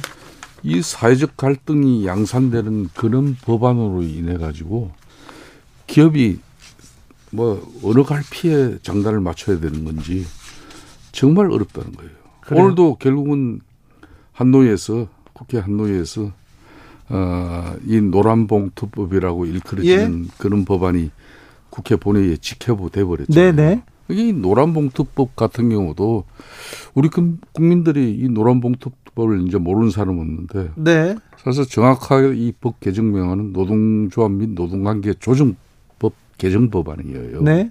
이게 이제 노란봉투법이라는 시초가 아마 제가 알기로는 2014년 때라고 봐요. 네. 그 전에 이제 쌍용차 그렇죠. 쌍용차 파업이 있었지 네. 않습니까? 그때 이제 쌍용차 회사에서 그 쌍용차 그때 노조 파업을 주도한 그분들에게 대대적인 그 손배, 손배 소송이 있었죠. 예, 있었죠. 그게 이제 47억이에요. 네. 그 47억의 손배 가압류가 들어가는 걸 보고 어느 네. 한 시민이 네. 언론사에다가 네. 4만 7천 원을 노란 봉투에 넣어서 보낸 게 네. 그게 흔히 말하는 노란 봉투법의 시초입니다. 그렇습니다. 시사인에 보냈고요. 그 공교롭게 작년 재작년이었죠. 예. 대우 해양 조선에서 그러니까 대우 거제 옥포 조선소 네. 이쪽에서 그 대우 조선 해양의 이제 하청 지회사에서 그 하청 회사에서 이제 파업이 일어나 가지고 상당히 오랫동안 정상적인 조업을 못 했죠. 네. 그때 대우조선 해양의 이 하청 어 그 노조에 또 이렇게 손배 청구한 게 예. 470억이에요. 쌍용차의 10배인 470억이에요. 예. 이게 좀 19대 20대 국회에서도 이게 뭐 법안은 발의됐지만은 다 폐기되고 말았거든요. 네. 그러니까 민주당이나 정의당 입장에서도 이 법안이 현실화되기는 어렵다는 걸 이미 그때도 다 알고 있었습니다. 그런데요. 그런데 대우조선해양 470억 손배 들어가니까 다시 이 노란봉투법이 살았어요. 네. 그래서 올 결국은 이제 뭐 민주당 주도로 정의당과 직회부 본회의 직회부 결정하는 그런 길을 했는데 바람직하지 않아요. 이렇게 사회적 갈등이 많은 법일수록 네. 힘들고 어렵지만은 여간에 합의를 해야죠. 여야 간에 협의를 해야 계속해서. 되는데 국민의힘이 정부 여당이 계속 뒤로 물러나서 협의를 안 하니까 지금 지켜봐. 아, 지금 양곡법이고 간호법이고 네. 예? 이 노란봉투법이고 네. 이거 다 엄청난 이해 당사자 사회적 갈등이 양산되는 그런 법안들이에요. 근데 국회에서 싸워야죠. 그런 법안이 있도록 국회에서 싸우더라도 싸우거나 협의해야죠. 어 그걸 갖다 그냥 밀어붙였다. 어, 민주당이 입법 권력이 그냥 절대적이라고 해서 이걸 독단 전행적 전행적으로 대화 몇 번 하는 신용하고 어 국민의힘이 잘 협조 안 한다. 그걸 또 일방적으로 그냥 상임위에서 의결을 해버리고 본회의 직회부 시켜버리면 그럼 또 윤석열 대통령이 거부권 행사할 또 거고요. 이게 뭐예요 이게? 자, 정부 여당은 책임을 가지고 협의에 나서야죠. 어떤 이 결과라도 좀 만들어야 될거 대한민국이 아닙니까? 헌정 70년사 넘지만은 이런 게 처음입니다 이게. 아니 그 언제까지 야당 탓만 하고 아, 안할 거예요? 이러면은 이러면 정말 대한민국 미래가 어두워지는 거예요. 그러니까 저는 제발 네. 이재명 대표께서 이런 때 네. 본인도 물론 사법 리스크 때문에 예. 뭐 윤석열 대통령과 또 국민의힘에게 좀 상당히 뭐 불만도 많고 서운한 것도 많겠지만은 아닌 말로 사법 리스크도 윤석열 뭐 정부 들어서서 발생한 건 아니잖아요. 네. 그러니까 이런 때 거대 입법 권력을 가진 당수로서 좀 민주당에서 입법 권력 이렇게 뭐 독, 독단과 전행으로 남용하면 이거 제어할 수 있어야 되는 거예요. 그래야 유능하고 어, 제대로 된 야당 지도자가 되는데 이게 뭐라는 겁니까? 이거? 절차만 문제 있습니까? 법안 내용은 괜찮습니까? 과거에 네. 보수 정당도 예. 절대 의석을 가졌을 때 네. 절대 일방적인 이런 입법 권력 행위 남발하지 않았어요. 한 번 YS 때도 봐요. 그때도 YS가 이 노동법 제안하는 그때 날치기 노동법하고 그 YS가 상당한 김영삼 입었죠. 국민적 지지를 입었지만은 그 이후로 그냥 YS 대통령도 무너지기 시작해요. 네. 그런 정도로 이 노동관계 조정법이라든지 뭐 이런 간호법이든 양국법이든 이거는 다 이해 당사자 국민 생활 모든 게 직결되기 때문에 어쨌든 국회에서 신중해야 돼요. 신중하게 국회에서 협의를 하고 계속 토론을 하고 싸우더라도 겨우 국회에서 결과를 내야 될 거 아닙니까? 그렇죠. 그죠? 그러니까 양 당사자 간에 민주당 그냥 국민의힘이 여야가 합의 안 되면 이럴 때 사회적 논의 기구에서 좀 더 그럼 국민들의 목소리를 더 담아가지고 협의를 좀 더 해달라든지 이렇게 시간을 벌면서 좀 슬기롭고 지혜 있게 좀 만들어가야 되는데 이거 뭐 하는 건지 난 시간 벌고 이러면 안 돼요 이거. 아, 이러면 안 되는데 정부 여당도 시간만 끌지 그러니까 말고 뭔가를 해야 될 거 아닙니까? 이게 민주당이 고도의 정치 행위라고 제가 계속 하는 이유가 자 거부권까지 그러면 이게. 민주당은 입법 권력 가지고 이거는 이제 뭐 계속 독단적으로 전행적으로 하면은 윤석열 대통령 입장에서는 이는 거부권 행사할 수밖에 없을 것이다. 그러면 아마 대한민국 헌법 뭐 이 헌정 역사상 가장 대통령 거부권 많이 행사한 대통령 거부권 남용한 대통령으로 만들려고 하는 이거는 지금 거부권을 음. 남용하는 것이 총선에서 불리하지는 않다 이렇게 판단하는 거 아닙니까? 그러니까 민주당 입장에서는 이걸 이렇게 하면 안 돼요. 이거는 정말 고의적이고 의도적이고 네. 이재명 대표의 주변 분들이 상당히 유능하고 훌륭하신 분들 많은데 네. 이렇게 계속 정치가 언제까지 이렇게 갈등 양산하면서 싸우는 그냥 이해관계로 가는 겁니까? 네, 알겠습니다. 이이 정도 하겠습니다. 2081님께서 협의를 안 하는 것이 아니라 못 하는 겁니다. 협의할 사람이 없으니까요. 얘기했습니다. 김성수님께서는 노동계 출신 김성태 의장님도 노란봉투법 반대하시나요? 이렇게도 물어봤는데 자 입장은 들었습니다. 자 오늘 물어볼 게 많아요. 예. 차근차근 좀 물어보겠습니다. 그러시죠. 예. 자 후쿠시마 시찰단 일본에서는 환영을 받고 있다고 합니다. 그거 뭔가 잘못된 것 같은데요. 무슨 한영입니까? 관심이 그만큼 큰 거죠. 관심 받고 있는 거예요? 그렇죠. 그러니까 어 후쿠시마 그 원전이 네. 이제 이렇게 이제 터진 게 벌써 10년이 지났지 않습니까? 이 이제 지금 현재 후쿠시마 원전에서는 하루에 160만 100, 아 170톤, 160 톤에서 170톤이 네. 이게 이제 오염수가 생겨요. 이게 연간 5만 톤, 6만 6만 톤. 네. KBS TV 화면에서도 그 많이 삐고 네, 엄청난 그. 탱크들이 그게 오염수 탱크거든요. 네. 이게 이제 30년에 걸쳐 가지고 일본 정부에서는 이걸 이제 철저하게 그 이제 뭐라 그럽니까? 지난번에 그 말씀드린 그 알포스라는 이런 네. 뭐 정수 쉽게 말하면 정수기 역할을 하는 네. 그런 설비를 통해 가지고 이걸 이제 희석해 가지고 이제 해소에 방류한다는 계획이지만은 이것도 IAEA가 그러니까 국제 원자력 기구에서 검증이 끝나야 되는 것이고 이런 국제적 기구에서 아 이게 바다에 이렇게 어 상당히 그 어 방출할 수 있는 그런 규제가 이게 충족된 가운데 정화된 가운데 이게 이루어지는 건지 이런 국제기구가 보는 것이고 이번에 우리는 시찰을 하는 거지 않습니까? 그런데 이걸 어, 무슨 일본 뭐 언론이 이걸 갖다가 뭐 그렇게 한국 정부가 뭐 환영하는 식으로 그렇게 보는 그건 예단할 필요 없는 거죠. 정부한테 시찰단에 지금 그 시찰단에 시찰한 내용들을 좀 꼼꼼하게 잘 설명했으면 좋겠어요. 정부가 어, 국민들이 우려하고 있지 않습니까? 그 우려를 우려를 뭐 잘못됐다 이렇게 지적하는 거는 그건 잘못됐지 않습니까? 아 그렇습니다. 이재명 대표께서도 후쿠시마 이 오염수 이거는 국민의 안전과 직결되기 때문에 네. 깜깜이 어, 시찰이 돼서는 안 된다. 맞는 네. 말씀이에요. 그런 만큼 이게 이제 저 이번에 이제 이 어, 시찰단이 가서 이렇게 활동을 지금 이제 어, 두째 날 벌써 활동을 하고 있잖아요. 첫째 날은 후쿠시마 제1원전을 가서 시찰을 한 것이고 내부 설비를 다 본 거고. 네. 두째 날은 이제 원전 안에 또 들어가서 이 핵종을 분석하는 그런 학 분석 그런 네. 뭐이 시설을 또 점검하고 시찰 잘하고 올까요? 어 그러니까 또 뭐 삼중수소 이 희석 설비를 갖다가 또 오염수 뭐 그런 방류 설비 이런 거 모든 것이 네. 정말 과학적으로 검증될 수 있는 그런 시스템으로 운영되고 있는 건지 이런 거 보는 거예요. 네, 삼중수소는 희석도 안 된답니다. 아 그러니까 뭐 네. 일부는 그런 상당한 부분인 거죠. 그래서 이게 설사 이게 과학적으로 검증이 된다고 하더라도 네. 중요한 것은 이제 어, 국민, 국민 수용성이지 않습니까? 예. 그걸 위해서는 이제 뭐 아니 말로 어 저 우리 윤석열 정부의 조무장관이나 또 뭐 국민의힘 지도부가 예. 이미 뭐 쉽게 말하면 이 처리수를 마실 수 있을 정도로 네. 그런 정도 확신과 자신이 서야죠. 아 그렇죠. 아, 네. 그때까지는 뭐 네. 지금 현재 일본 그 농림수산부에서 네. 뭐 아무리 뭐 어? 뭐이 말하더라도 후쿠시마 어, 그 수입 금지 조치를 해제를 뭐 바란다는 그런 일본 내에서 언론 보도를 하고 이러더라도 우리는 그 뭐 꿈쩍 안 하면 되는 거죠. 그렇죠. 꿈쩍 안 하면 되는데 어, 되는 왜? 것이고. 자, 그 그거예요. 어, 그런 측면에서 박진 내무부 장관이 오늘 국회 청문회에서도 국회 그 애통위에서도 그랬잖아요. 국민의 생명과 그리고 뭐 이 건강과 직결되는 문제이기 때문에 네.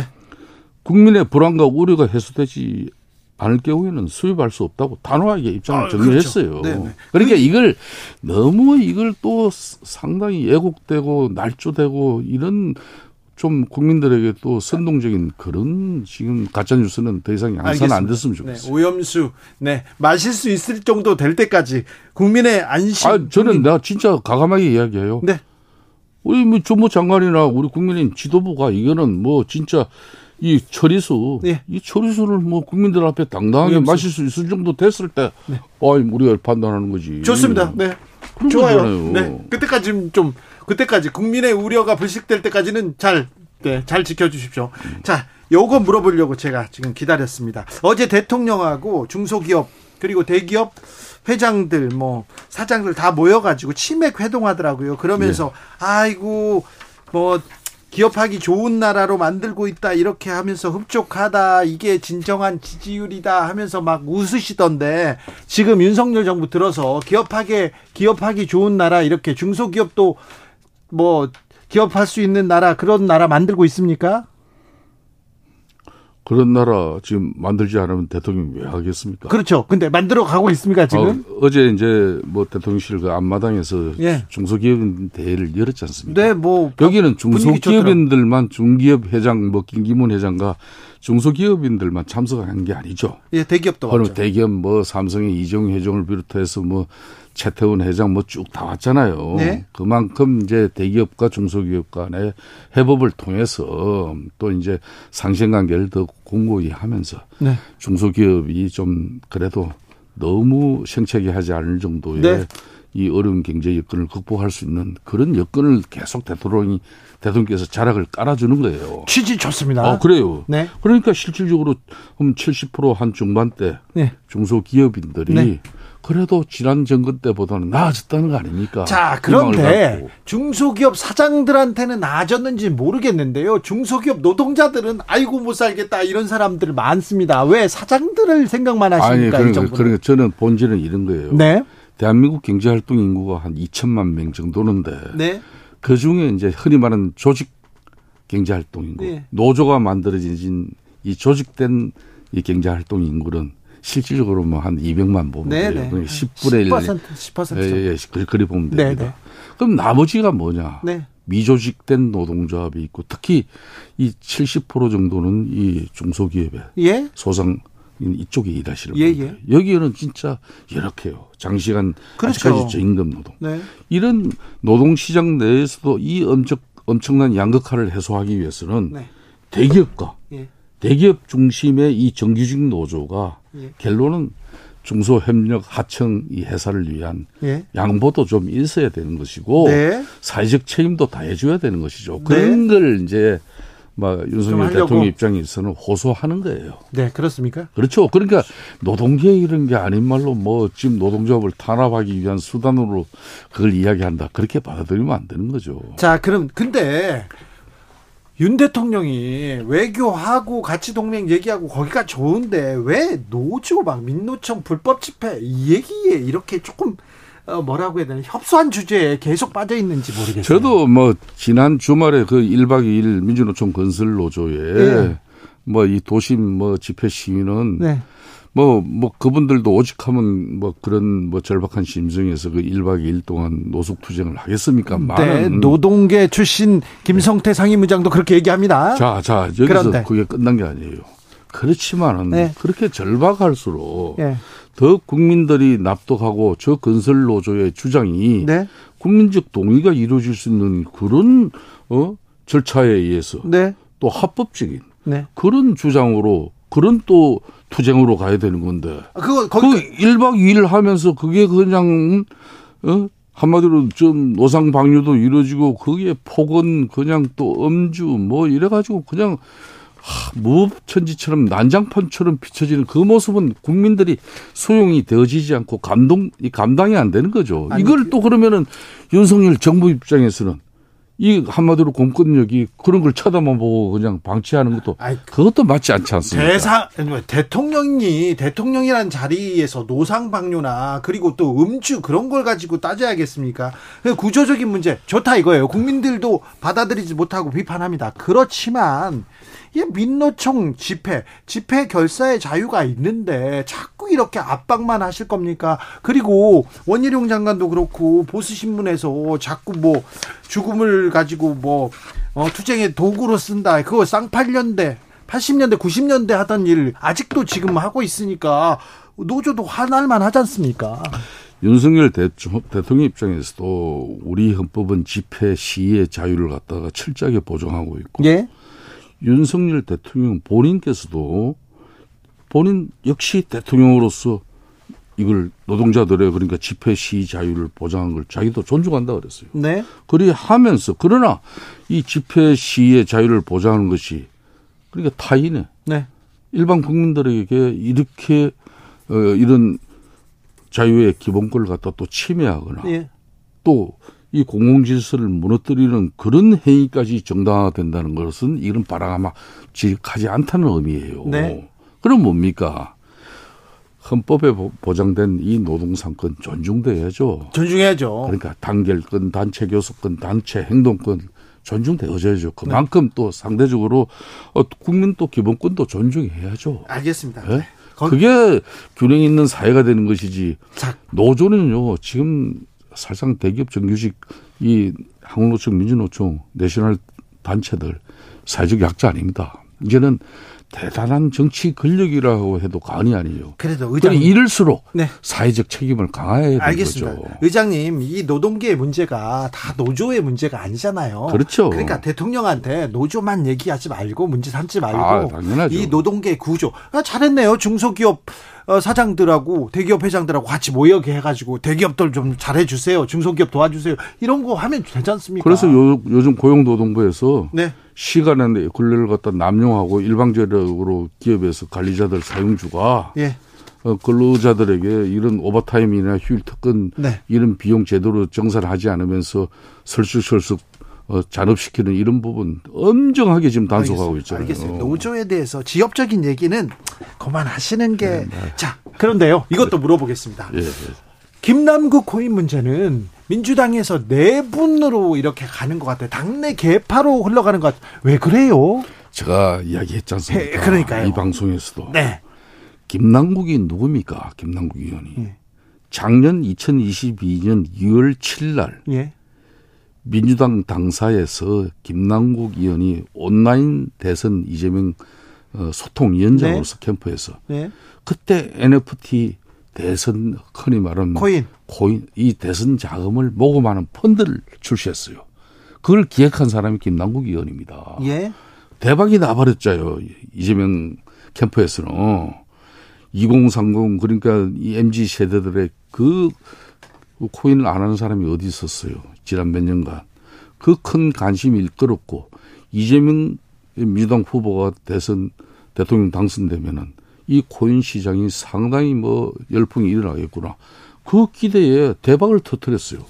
국민의힘은 야, 저 저걸 출시하는 순간 우리 한 방 맞은 기분이었어요. 근데 그런 역할을 한 김남국 의원이 정치권에서 말이에요. 특히 대선이나 총선 무슨 큰 선거에 많은 선거 캠프에 그 참모들이 있지만은 이 자금 특히 대선 자금이든 총선 자금이든 이 자금을 마련하는 사람들 자금과 관련된 사람은 후보와 소통을 안 할 수가 없어요.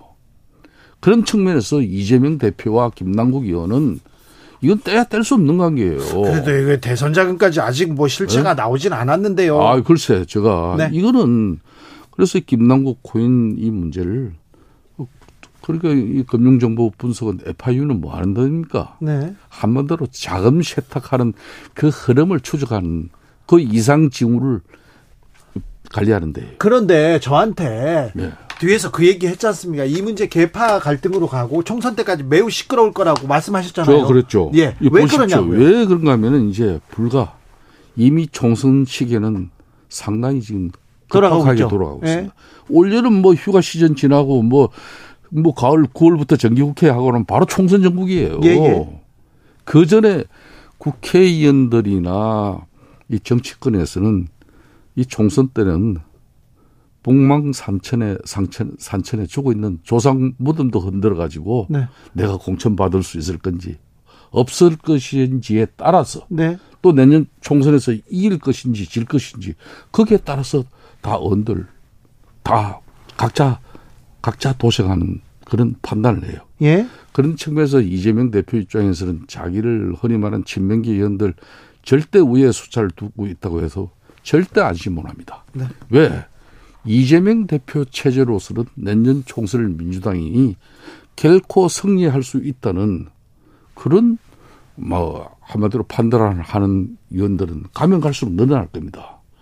또 봐요. 며칠 상간에 이제 지금 저윤 의원하고 이상만 의원. 네. 예? 체포동의안. 체포동의안 또 거기 넘어올 거 아닙니까? 네네.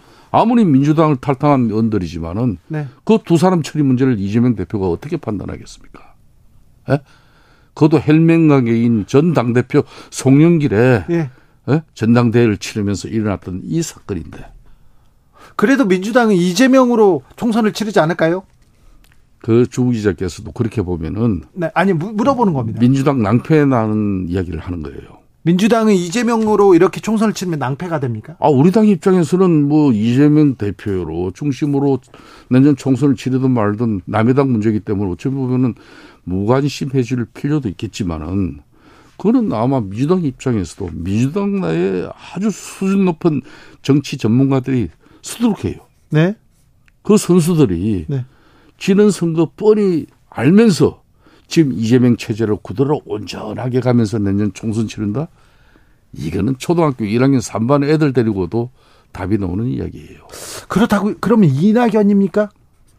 1학년 대표 절대 내년 뭐 2월 달, 예? 예. 그때 뭐 내년 한 보통 같으면은 뭐. 뭐 선거 인- 보통 총선 선거일 두 달 전에 공천을 끝내지만은 네. 그때 안 옵니다. 이제 올여름 시원한 바람 바로 불기 시작하면 틀림없이 옵니다. 한번 보세요. 그렇다고 이낙연을 이렇게 생각하는 사람들은 별로 많지 않은데 자 아, 내가 뭐 그렇다고 해서 뭐 이재명 대표 체제가 뭐 어떻게 되고 바로 이낙연 뭐, 뭐 전 대표 체제로 이런 이야기가 아니에요. 아닙니다. 네, 민주당 내적인 문제가 네. 그만큼 심각해요. 우리도 뭐 좀 시원찮은 부분이 많지만은 네. 뭐 민주당도 상당히 좀 어려운 측면이 많죠. 자, 공천을 앞두고 총선을 앞두고 민주당 국민의힘은 어떻게 흘러갈지 그건 다음 시간에 듣겠습니다. 그렇게 하시죠. 김성태 국민의힘 상임의장이었습니다. 감사합니다. 예, 감사합니다. 정치 피로, 사건 사고로 인한 피로, 고달픈 일상에서 오는 피로. 오늘 시사하셨습니까? 경험해 보세요. 들은 날과 안 들은 날의 차이. 여러분의 피로를 날려줄 저녁 한 끼 시사. 추진우 라이브.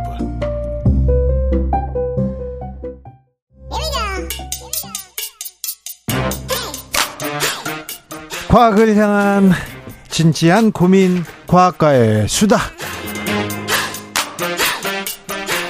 주진우 라이브 과학 선생님입니다. 과학 커뮤니케이터 이선호 엑소쌤 어서 오세요. 네, 반갑습니다. 엑소쌤입니다. 잘 지내시죠? 아, 네, 보고 싶었습니다. 아, 알겠어요. 아, 부끄럽게. 네. 감사합니다. 오늘은 어떤 수업 준비해 오셨어요? 어, 사실 오늘 누리호 3차 발사가 예정되어 있었는데 네. 어, 발사 연기가 되었거든요. 그러니까요. 오, 오늘은 저녁에 꼭 네. 엑소쌤이 오시는 시간에 발사한다고 그래가지고 저희가 네. 과학 준비 이거 로켓 얘기 공부하려고 했는데 좀 연기됐습니다. 그러니까요. 저희가 그 주진 라이브 딱 할 때 이 발사를 하는 시간이 맞물려 가지고 네. 아, 사실 다른 방송사에서도 제가 섭외가 왔는데 다 거절했거든요. 아 이선호 엑소쌤의 이 과학이 참 중계 방송 들었어야 되는데 안타깝습니다. 그래서 아무튼 네. 이 연기된 이유는 이 누리호 자체의 문제는 아니고요. 예. 이 누리호가 결국 불이 붙어서 엔진가 연, 엔진이 연소를 하려면 이 우리가 학창 시절에 연소의 3요소에서 산화제 산소, 네. 그다음 발화점, 온도 뭐 이런 것들이 있었는데 이제 탈 물질. 네. 이 산소를 이제 많이 저장하려면은 온도를 되게 낮춰야 됩니다. 액체 산소로 만들어서. 네. 그래서 액체 헬륨이라는 더 차가운 거를 넣어서 유지를 하는데 그거를 조절하는 밸브 자체의 문제는 없었지만 무선으로 이걸 통신하는데 이 통신에 문제가 있어가지고 네. 그래서 이 자- 기계 자체의 결함보다는 통신 문제이기 때문에 네. 내일 오전 중으로 해결이 된다면 내일 저녁 6시 24분에 다시 발사를 할 예정이라고 합니다. 알겠습니다. 자, 궁금한 게 많아요. 네. 그러니까 제가 몇 가지 좀 질문해 보겠습니다. 네. 누리호 이거 이거 로켓인가요? 미사일인가요? 뭐예요, 이거 정체가? 사실 로켓이랑 미사일은 한 끗 차인데 네. 그 끝에 위성이나 우주인이 타고 있으면 로켓이라고 볼 수 있는 거고요. 예. 그 끝에 뭐 무기가 있으면 그렇죠. 미사일이 될 수 있는 거고요. 그렇죠. 네, 그래서 우리나라가 자체 개발한 누리호는 네. 로켓이고요. 네. 무기가 없고요. 위성이 있습니까? 그렇죠, 위성이 있죠. 위성을 위성을 쏘아 쏘아 되는 겁니까? 맞습니다. 그래서 기본 개념 정리를 제가 해드리자면 내일 발사 전에 그래도 여러분들 아는 체 하면 또 좋으니까 아는 체 아, 하기 이게 좋으니까. 좋아요, 좋아요. 이제 우주 시대입니다. 이거 정도는 알아야 됩니다.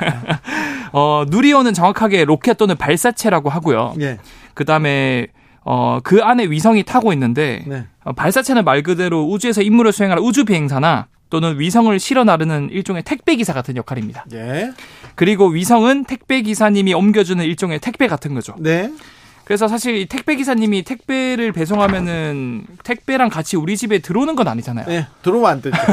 그럼 나빠요. 택배 물건만 나쁜 건 아니고. 보내주고 다시 돌아가잖아요. 그렇죠, 그렇죠. 그렇게 하시죠. 그런 것처럼 누리호도 위성을 우주에 실어 나른 후에 예, 이. 누리호 발사체는 바다로 떨어져 가지고 네. 어, 어떻게 보면 지구로 돌아온다. 예. 어, 결국 이제 위성은 누리호 덕분에 정확한 우주의 궤도로 올라가서 임무를 수행하는 것이고요. 예. 어쨌든 이 누리호 택배 기사가 옆집에 배송하는 게 아니라 네. 우주에 배송을 하는 정확하게. 거니까 음, 그만큼 이 택배 기사의 역할이 제일 중요한데 그걸 벌써 세 번째 발사를 눈앞에 두고 있다는 점에서 의미가 크다. 자, 세 번 정도 성공하면 이제는 뭐 이제 배달은 뭐 안전하게 쉽게 잘할 수 있어 이렇게 사- 얘기할 수 있네요. 그렇죠. 삼세판이란 말이 괜히 있는 게 아니잖아요. 그런데요. 네. 왜 누리호입니까? 옛날에는 나로도 있었잖아요. 네, 맞아요. 누리 나로 이게 왜 이렇게 비슷하게 짓는 거죠? 네, 사실 나로호, 누리호 모두 네. 이 위성을 우주에 실어 나러 실어주는 이제 택배 기사 역할을 하는 발사체인데 발사체, 발사체. 다만 차이점이 있다면 네. 나로호는 보통 이런 발사체는 무게를 줄이기 위해서 단 분리를 하거든요. 예. 일단 올라가다가 연료를 다 쓰면 일단을 버려요. 네. 그러면 그 위쪽 꼭지는 더 가벼워지니까 잘 올라갑니다. 네. 그런데 이 1단 발사체가 제일 중요합니다. 처음에 올라가는 이 추진력을 제공해 주니까. 네. 근데 그 1단 발사체를 나로호 같은 경우는 러시아에서 만들어졌어요. 예. 그래서 일종의 가져왔네요. 해, 외 택배 기사를 썼었다 우리가 그렇죠. 예전에 네. 예, 독자적인 우리 기술이 아니니까 인정도 못 받고 이제 1단 발사체가 러시아 거다 보니까 몇 번 우리가 뭐 테스트 연습해보고 쏴보고 이런 게 불가능했어요. 네. 그래서 아 이거 우리 독자 기술로 한번 해보자. 그렇죠. 누리호는 우리가 만든 건가요? 맞아요. 우리 기술로요? 1단, 2단, 3단 모두 우리 국내 기술 과학자분들이 뚝딱뚝딱 만들었고 아, 그래요? 여기 들어간 부품 수만 해도 37만여 개나 됩니다. 네. 그런데 벌써 2차 발사까지 성공을 했고 이번에 이제 3차 발사를 앞두고 있다라는 점에서 어떻게 보면 이제 따봉을 드릴 수 있는 거죠. 알겠습니다. 근데 발사체 이게 이게 이게 또 미사일 아 미사일 아니죠. 이거는 또 우주선 아 이거 아닙니다. 발사체 이 택배기 발사체를 이렇게 쏘는데요. 네. 근데 왜 이렇게 연기가 많이 날까요? 좀 친환경으로 만들면 안 될까요? 연기 엄청 많이 나요. 맞아요. 네, 왜 그래요? 그래서 많은 분들이 걱정을 하시기도 하는데 다행히도 예. 어 사실 이 1단 발사체는 약 300톤급의 추력을 내는데 네. 이 75톤급의 추력을 내는 엔진 4개가 clustering 기술로 막 화염을 내뿜어요. 네, 처음에 막 이렇게 불도 하고 어, 이게 이거 왜 연료를 거기다 다 쓰는 거예요? 사실은 처음에 무게가 너무 무겁다니까 많은 연료를 쓰는데 네. 이때 나오는 하염의 열기가 약 3,400도 정도 됩니다. 네.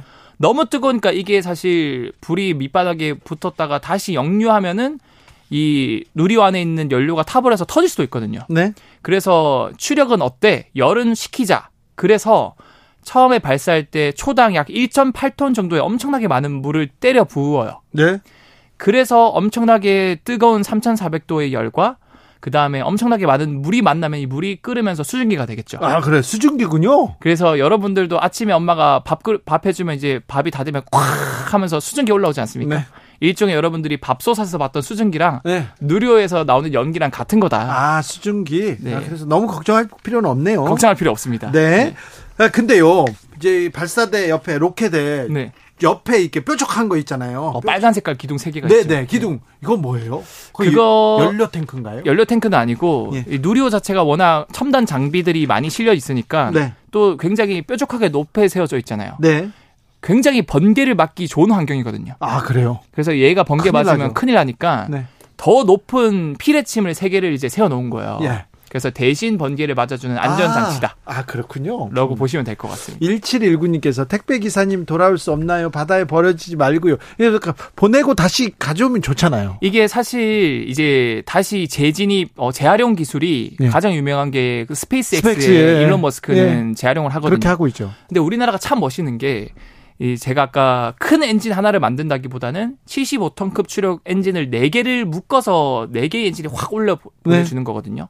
이게 참 좋은 게 나중에 이거는 다시 재활용할 수 있는 기술적 근간이 될 수 있어요. 예. 왜냐하면 큰 엔진 하나를 연소시키면은 돌아올 때는 못 돌아오거든요. 네. 왜냐하면은 만약에 작은 엔진 4개를 쏘아 올리면 돌아올 때는 4개 중에서 2개만 키면 천천히 다시 내려올 수 있거든요. 아, 그래서 이런 clustering 기술이 기반이 됐기 때문에 2030년쯤에는 좀 더 추력이 크면서 좀 돌아올 더, 수도 어, 있는. 돌아올 수 있는 그런 것들을 지금 준비하고 있다. 예. 근데 지금은 일단 이단 발사체는 바다에 떨어져서 버려진다. 네. 정도 아시면 될 것 같아요. 자, 그 누리호 발사할 때요. 이렇게 갈때 네. 이렇게 쭉 올라가면 되는데 네. 가다가 약간 좀 휘어서 가는 것 같은 그런 느낌이 드는데 네네. 이거 착시입니까? 어, 이것도 많은 분들이 1차, 2차 발사를 기억하시는 분들은 처음에 수직으로 올라가다가 갑자기 좀 휘어요. 추락하는 것처럼 어이. 옆으로 촥 휘어버리거든요. 어 그래가지고 깜짝 놀랐어요. 깜짝 놀라는 경우가 네. 많은데 걱정 안 하셔도 되는 게 이게 사실 항공우주연구원에서 다 이거는 궤도를 계산했어요? 계산해서 한 거거든요. 왜 이렇게 했냐? 어, 사실 나로 우주센터가 전남 고음 최남단에 있습니다. 예. 그래서 바다 쪽을 향해 발사를 하는데 제가 아까 말씀드린 것처럼 1단, 2단 발사체가 중간에 연료를 다 쓰면 버린다 그랬잖아요. 네, 바다에 떨어지죠. 근데 그게 수직으로 올라가면은 우리나라 민간에 떨어질 수 있어요. 아, 그래서 위험하겠죠. 아하. 그래서- 그래서 안전을 위해서 약간 틀었군요. 그 국제적으로 모든 발사체는 나라별로 이 바다 근처에서 해양을 향해 발사를 해야 된다. 아, 라는 그런 맥락도 있고요. 혹시나 하면 음, 그렇죠. 두 번째로 사실 왜 최남단에 있냐? 네. 왜냐하면은 우리도 학교 조례 시간에 교장 선생님 말씀 듣고 학교 반으로 돌아갈 때 OIR 맞춰서 가지 않습니까? 예. 근데 이 제일 바깥쪽에서 방향 틀 때 도는 친구들은 안쪽에 도는 친구들에 비해서 빨리 돌아야 되잖아요. 빨리 돌아야죠. 그런 것처럼 우리 지구도 적도 쪽이 바깥쪽에 있는 친구들이라 생각하면 되고 북극 쪽으로 갈수록 안쪽에 있는 친구들이라서 네. 적도로 가면 갈수록 더 지구의 원심력을 많이 받을 수 있습니다. 네, 네. 그래서 우리나라에서도 최남단 쪽으로 가면 갈수록 지구의 원심력 힘을 많이 받기 때문에 네. 우리가 좀 더 추력, 연료를 아낄 수 있는 거죠. 네. 실제로 적도는 시속 1600km로 돌고 있고요. 우리나라는 시속 1800km 속도로 지구가 돌고 있다. 뭐이 정도로 제가 말씀을 드릴 것 같아요. 어, 누리호 1, 1차, 2차 이렇게 성공했어요. 그런데 3차지 않습니까? 네. 좀 2차보다 뭐 나아졌습니까? 왜 세 번째 뭘, 뭘 실험하려고 보내는 겁니까? 어, 사실 1차, 2차 같은 경우는 이 누리호 택배 기사님이 네. 택배 잘하는지 일단 테스트는 해봐야 되잖아요. 네네. 그래서 진짜 위성 하나 만드는데 몇 천억이 드니까 혹시나 실패할 수도 있으니까 좋은 위성은 못 실었어요. 아, 그래서 이제 위성 모형 예. 모사체만 넣고 1차는 발사해봤고 아, 그렇군요. 2차도 큰 위성은 알- 안 넣고 큐브 위성이라 그래서 제작비가 저렴한 위성 4개만 넣고 발사를 했는데 이번에는요. 성공을 한 거죠. 예. 그래서 이제 3차로서는 이번엔 진짜 시험 발사가 아니고 실용 발사라 그래서 아하. 이제 엄청 좋은 위성들을 많이 실어서 예. 직접 이번엔 테스트를 해보겠다. 이번 그러면 위성은요. 네. 어떤 역할을 하는 위성이 나가는 겁니까? 어, 이번에 발사된 위성은 사실 총 8개의 위성이 탑재되어 있는데요. 네.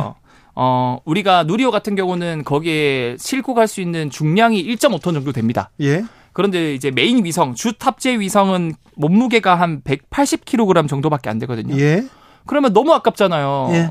여기 한 번 발사인데 비용이 많이 들었는데 거의 1,500kg을 실을 수 있는데 네. 180kg만 싣고 가면은 너무 이게 운송비가 아까우니까 여러분들도 택배할 때 묶음 배송 있지 않습니까? 네네. 그런 것처럼 이번에도 묶음 배송을 했습니다. 이것저것요. 네, 그래서 주 탑재 위성 하나 넣고 예. 180kg짜리, 예. 그다음에 7개의 큐브 위성이라서 우리도 우리 것도 좀 실어주세요, 우리 것도 지- 좀 실어주세요. 그래서 다양한 민간 기업에서 네. 제작한 그런 7개의 위성도 같이 실어서 묶음 배송을 하는 거고요. 아, 택배 차량에 지금 그러니까 여러 지금 택배가 들어간 거네요. 맞습니다, 맞습니다. 그래서 아, 기업체 위성도 이렇게 가는 거네요. 맞아요. 한 번에 몇 개를 쏘는 거요 인공위성을? 이번에 8개가 쏘는 거고 네. 사실상 1.5톤 내에서는 여러 개의 위성을 작은 큐브 위성을 여러 개 넣을 수도 있고 네. 굉장히 큰 톤 1톤급 위성을 하나 실어서 보낼 수도 있고 알겠습니다. 아주 좋은 장점이 많죠. 알겠습니다. 마지막으로요.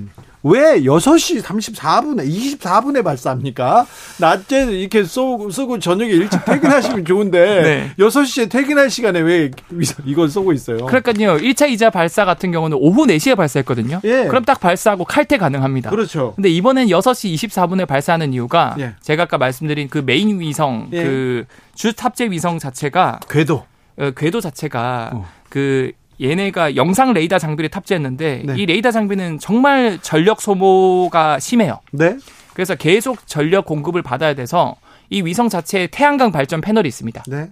그럼 이 패널이 계속 햇빛을 받아야만 얘가 작동을 할 수 있거든요. 네.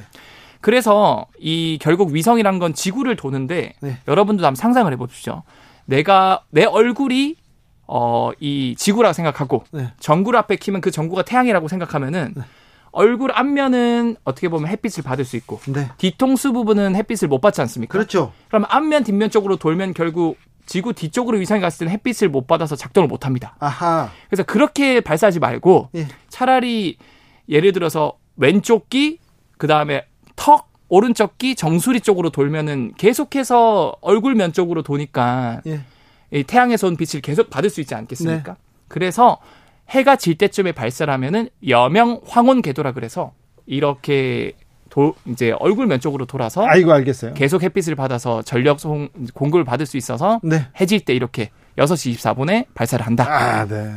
우주까지 택배를 하는 그런 나라가 됩니다. 조성빈님, 아우, 주라. 스치기만 해도 똑똑해지는 방송입니다. 누리호 얘기 들었다 놨다 내일 아는 척 하랍니다. 그러면 이렇게, 아니, 뭐, 심플하네. 이해됐어요. 2081님, 택배도 제 날짜에 잘 안 오면 짜증나는데 누리호 내일은 꼭 발사 성공했으면 네, 좋겠습니다. 꼭 성공할 겁니다. 그럴까요? 네. 네. 잘 들었습니다. 이선호 엑소쌤이었습니다. 감사합니다. 네, 감사합니다. 교통정보센터 다녀올게요. 김한나 씨.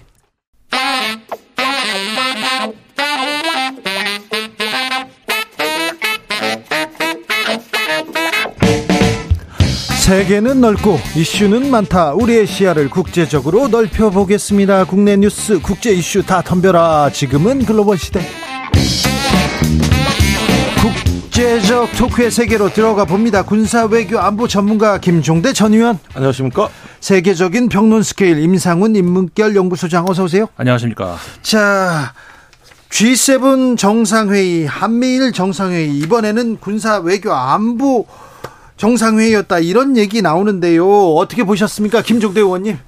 네, 이번 정상회담에 참 숨은 그림이 많습니다. 그렇습니까? 이게 한반도의 운명을 좌우할 숨은 그림들인데 네. 국내에서 G7이니 G8이니 이런 거 갖고 정당들이 이야기하는데 제가 아주 통탄할 노릇입니다. 네. 지금 그런 얘기 할 때가 아니에요. 저희 주진우 라이브에서는요 외교적으로 또 안보적으로 지금 음. 잘 읽었어요 조항 60개 조항을. 예, 네. 60개 조항을 어떻게 다 읽어요? 전 아, 사흘 걸렸는데. 아 그러니까 좀 예. 다 이렇게 뽑아서요. 예. 써머리 해가지고 읽었습니다. 아, 그렇군요. 교수가. 네. 예. 그런데 지금 이제 서서히 그 여파가 여전히 지금 확산되고 있습니다. 네. 그 G7 정상회의에 보면은 그 중국에 대한 부분에서 경제적 강압에 대한 조정 플랫폼을 만들기로 했다는 성명이 나와 있어요. 예. 여기서 경제적 강압이라고 하는 것은 예컨대 지금 미국의 마이크론 반도체를 안 사겠다. 예. 또 과거에 한국에 사드 보복을 했다. 네. 일본의 히토리오 수출을 금지했다. 발트 삼국에 뭐 무역 제재를 했다. 이런 게 중국이 여덟 번이 있거든요. 네. 이런 경제적 강압에 대해서 이제 공동 대처하기로 했다는 얘기인데 네. 요 성명이 나오자마자 중국에서 반도체 그 마이크론 저 수입 금지 조치를 그 발표해 버렸습니다. 바로 했어요. 예, 바로 했어요. 네. 아주 기다렸다는 듯이. 네. 그러니까 이겁니다. 이 정상회담은 중국에 대해서 발전을 저해하지 않는다 하면서 제법 중국에 대한 휴전 선언 비슷하게 그렇죠. 좀 약간 decoupling이 아니라 de-risking이라고 네네. 하면서 나름 절충적 개념을 내놓은 건데 왜? 중국 입장에서는 이게 안 먹히는 것 같아요. De-risking? Decoupling? 그건 말장난이다. 네. 그건 말장난이지. 아니, 저기 뭐냐, 국가 간의 관계가 어느 영역은 경쟁하고 어느 영역은 협력하고 이게 딱 부러지게 구분이 되나? 미국은 그렇게 하겠다 그러지만. 그러니까 중국 입장에서는 사실은 이런 디리스킹, 탈위험이라고 하는 부분에 대해서 받아들이는 것 같지가 않아요. 그러니까 그 바이든 대통령이 이제 중국과의 해빙기가 열릴 거라고 기자회견에서 얘기를 했는데. 네, 의지를 피력했어요. 예. 좀 그런데다가 관계 개선하겠다고. 그저 이제 중국이 면전에다 대고 반도체 수입 저 금지 조치 발표해 버린 거 아닙니까? 예. 그래서 이 부분은 국제 정치는 인지적 게임이다. 말을 G7 성명에서 이렇게 했다 하더라도 그 말이 중국에 전달이 되느냐, 네. 공감을 불러일으키느냐 이 문제거든요. 그래서 이 J7 이후로도 상당한 어떤 외교적 노력이 없으면은 어, 힘들어질 것 같고 중국은 오히려 시간은 자기네 편이라고 보는 것 같아요. 유럽 국가 하나씩 불러들여서 선물 하나 턱턱 얹어주면은 이번에 에어버스 160대나 사줬는데 중국에만 오면 큰 선물 보따리 주면 갈라치기 할 수 있거든요. 우리는 어떻게 됩니까? 중국에서 우리 축구 선수를 구금하고 있고요. 그 다음에 녹화까지 끝났는데 어, 가수의 예능 출연 바로 뭐 취소했습니다. 한한령 다시 이렇게 계속되는 거 아니냐 이런 우려 있습니다. 그러니까 그 G7 이번에 그 정상회담을 봤을 때 정상회의를 봤을 때 그 지금까지의 G7의 역할 지난 주인가 한 번도 말씀을 드렸습니다마는 그게 이제 G7이 이제 위기를 맞고 있다라고 볼 수도 있단 말이에요. 그 다른 다른 자리에서 제가 말씀을 드렸는데 지금 기억이 안 나는데 여기서 말을 했는지 기억이 안 나지만 여기는 아니에요. 아닌가요? 네. 예, 저도 들은 적 없어요. 아, 네. 그 옛날에 우리 저 역사에 보면은 그 중세가 망하려고 할 때 보면 더 막 화려해지고 막막 음. 마지막 그 빛을 마지막 가거든요. 불꽃을 태우죠. 예, 마지막 불꽃을 태우면서 황혼 빨갛게 물들고 시드는데 음. 지금 G7을 보면 그런 거를 보는 것 같아요. 음. 막 화- 그- 그리고 지금 올해 같은 경우도 최근 들어와서 몇 년 사이에 그 초청 국가들이 가장 많았던 것 같아요. 근데 그런 것들이 지금까지의 G7에 예를 들어서 1980년대까지 그 75년에 만들어졌잖아요. 한 80년대까지는 네 일곱 나라를 합치면은 그 GDP가 전 세계 전 세계 50%를 절반을 넘, 넘었죠. 넘었단 말이에요. 근데 이 올해 같은 경우에는 30%가 안 되는 것 같아요. 20몇 퍼센트 되는 것 같아요. 이제 연말 돼봐야 알, 알겠습니다만은. 그러니까는 경제적인 어떤 그 구심점 역할도 못하고 그렇다고 해서 안보 차원에서의 어떤 그, 그 안정을 주는 그런 것도 못하고 이번에도 지금 의원님 말씀하신 것처럼 결국은 러시아, 중국 봉쇄하는 결 거기다 모든 그 역량을 다 쏟았잖아요. 근데 그게 먹히냐면 먹히지도 않고 있나, 있다는 말이죠. 그러니까 이제 G7의 역할은 다 했다. 그러니까 자꾸 이제 G8이나 뭐 10이나 이런 말이 나오고 있는 건데 아무튼 그 굉장히 초조해 보이는 그런 저는 이번 G7을 보면서 그걸 느꼈습니다. 예, 이게 사실은 더 유념해서 볼 하나의 사안이 있습니다. G7 정상회의가 있기 일주일 전에 G7 그저 재무장관 회의가 있었습니다. 네. 그것도 일본에서 있었거든요. 근데 여기서 중국에 대한 말이 한 마디도 안 나옵니다. 이걸 그때 언론에서 반전이라 그랬어요. 네. 즉 반중 결집에 실패한 거예요. 음. 그리고 나서 G7 공동 성명에 모호한 개념이 나온 거예요. 그게 바로 디리스킹입니다. 네. 그런데 이제 이것을 중국은 여전히 반중이라고 보고 굉장히 강하게 태클을 걸고 나오고 있습니다. 그렇다면은 제가 보기에는 이, 이번 G7 공동 성명에서 반중 단일 대오 구축이라는 것은 일단은 안 된 것 같다. 그런데 한 가지 반면에 불안 요인이 더 커진 건 반도체입니다. 이게 사실은 이제 올 하반기부터 반도체에 관한 전면전이 이제 시작될 것 같습니다. 여기에서 한국도 자유롭지가 않아요. 더요? 네. 그러니까 우리나라가 지금 저기 중국에 대해서 마이크론 반도체가 수입 불허가 되고 제조 장비 수출 통제하는데 네덜란드, 일본이 가세하고 이제 이게 7월부터 실행이 들어가거든요. 그리고 10월에는 우리 반도체 설비 투자 그 하는 게 유예 기간이 끝납니다. 지금 이런 상황에서 한국 반도체를 팔지 말라는 압력이 들어왔는데 이게 바로 G7 공동 성명에 나온 경제적 강압에 대한 조정 플랫폼이 바로 그걸 얘기하는 겁니다. 이럴 때 미국한테 경제적 강압을 했을 때 동맹국도 다 우리 협조해달라는 얘기예요. 그러면은 만약에 지금 중국이 당장 삼성이나 SK 반도체를 구매하겠다는 신호는 보내고 있지 않지만 어느 정도 시간이 흘러서 미국 반도체 빈 공간을 한국에다가 구매 요청을 했을 때 그때가 한국은 결정적 시점입니다. 그때가 결정적인 시점이에요. 네. 예. 그게 빠르면 올해 안에 올 수가 있는 거예요. 네. 지금 이렇게 보면은 이 느슨한 연합의 G7을 믿고 또 한미를 믿고 우리가 정말 거기에 대해서 전폭적으로 협력할 것이냐 아니면 이제는 우리 국익을 주장해야 되느냐 이 중대한 결정이 이제 코앞에 다가왔다는 거예요. 얼마 남지 않았습니다. 아, 유럽의 선례도 볼 필요도 있는 것 같아요. 유럽 같은 경우도 그 decoupling, de-risking 이 사이에서의 애매함 이런 것들이 지금 그 프랑스하고 독일 사이에서도 나오고 있거든요. 음. 그러니까는 미국 중심으로 그 단일 대열 여기서 이제 그 약간의 그, 그 뭐라 그럴까 트러블이 있고 이런 것들을 이미 유럽에서도 있었고요. 음. 근데 그런 선례들을 우리도 좀 자세히 좀 봐야 들여다 봐야 된다 이런 생각이 들죠. 네. 네. 자, 지금 일본에는 후쿠시마 오염수 시찰단이 가 있습니다. 이 문제는 어떻게 보십니까, 김종대 의원님? 네, 오늘 시찰단이 언론에 이야기한 거 보면 보고 싶은 장비는 다 봤다. 아 그래요? 예, 그 알프스 장비, 네. 그 핵종 제거 장비죠. 네. 이거 둘러봤고 설명 들었다. 그 다음에 탱크를 둘러봤다. 네. 제어실을 둘러봤다. 네. 이렇게 하면서 전반적인 이 프로세스는 파악이 된 것 같습니다. 네. 어떤 원리로 되고 어느 정도의 목표로 가는가. 이 설명은 그런 대로 이루어졌다. 아하. 네, 그런 대로 이루어졌는데 문제는 과학자들이 네. 이건 하나의 내러티브, 하나의 서서 서사거든요. 설명. 네. 그런 내러티브지 과학이라는 건 세 가지 기준. 실험, 검증, 재현 가능성.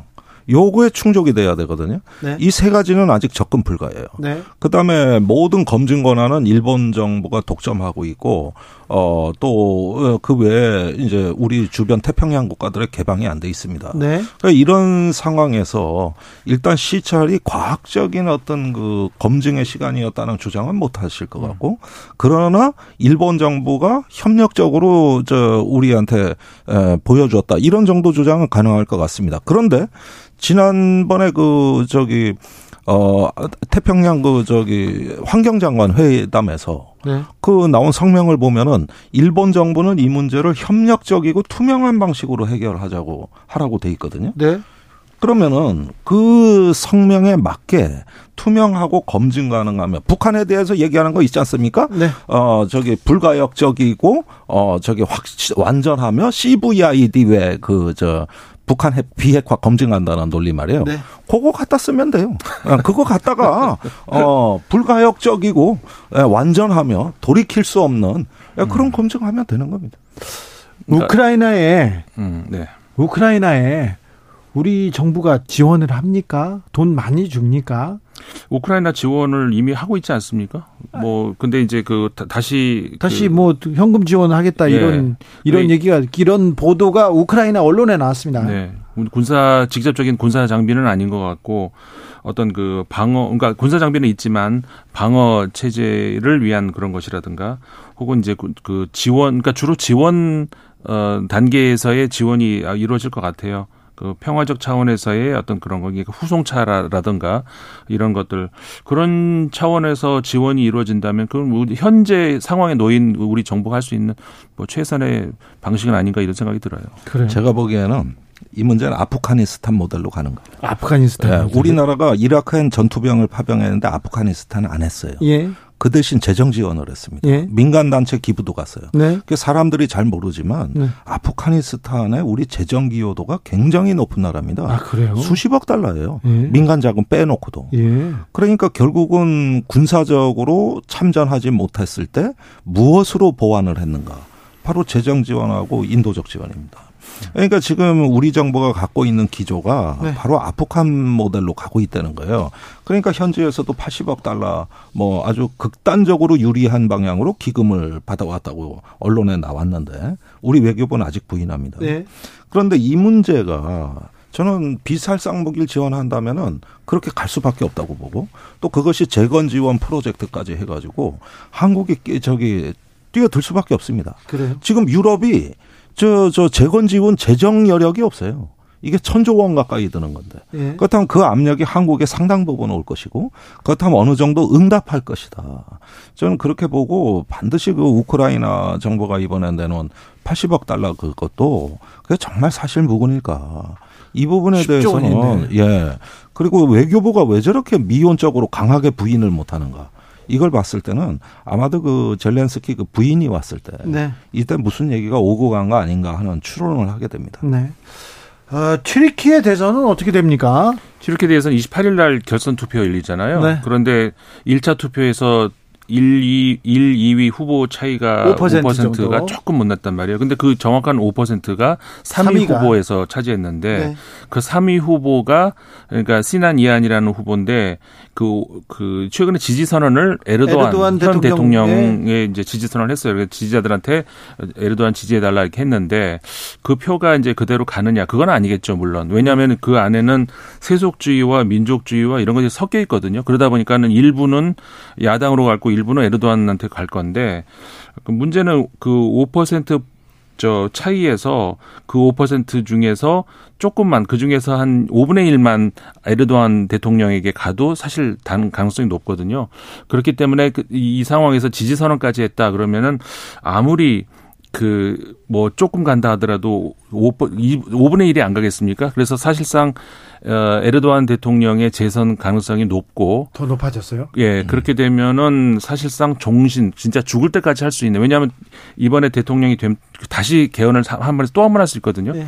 사실상 종선 종신 대통령 종, 어, 종신 대통령이 가능해졌다 이렇게 봐야 되겠죠. 그러면 어떻게 되죠? 저는 그게 유럽 연합 가치에 맞느냐? 안 네. 맞죠. 예, 네. 사실은 유럽 연합에 터키가 어, 티르키가 가입할 때도 상당히 많은 입법 조치를 했습니다. 과거에 그 저기 국보에 대한 모욕죄 같은 거 음. 그런 거 다 없앴거든요. 이 글로벌 어, 유럽 연합 기준에 맞추려고.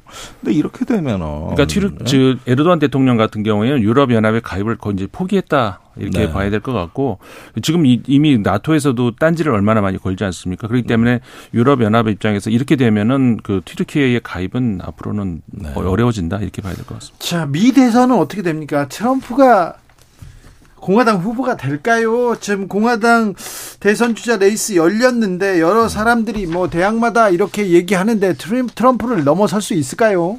지금으로서는 어, 쉽지 않을 것 같은 게 자꾸 이제 다른 대학마가 나오는 것이 어떻게 그 예를 들어서 드센티스 그 네. 플로리다 주지사가 이제 대학만이 뭐 이런 얘기 나왔잖아요. 근데 도저히 역부족 안 되겠다는 것이죠. 트럼프 어, 전 대통령을 당할 수가 없다. 어, 이, 이 공화당 내부에서 보면 트럼프가 1위, 그다음에 2위가 드센티스인데 드센티스가 표차가 그 퍼센테이지 30% 포인트 이상 나요. 그러니까는 도저히 안 되겠다. 네.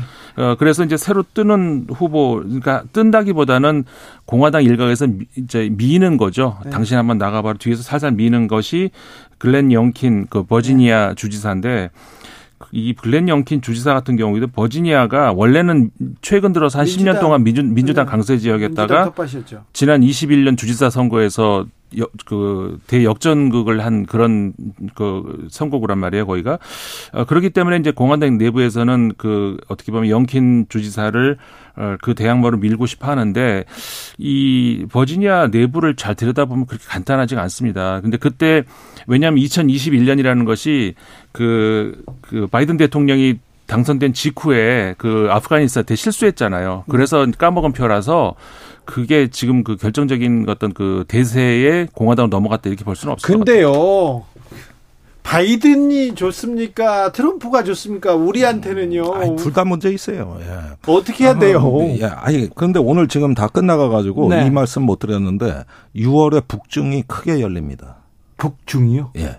아 그래요? 예, 크게 열립니다. 지금 뭐 관광객부터 해가지고 여행길이 열린다고요? 예, 여행길도 그렇고 중국이요? 교류도 그렇고 지금 철로는 다니고 있거든요. 아하. 열차는 이제 도로하고 네. 다 열립니다.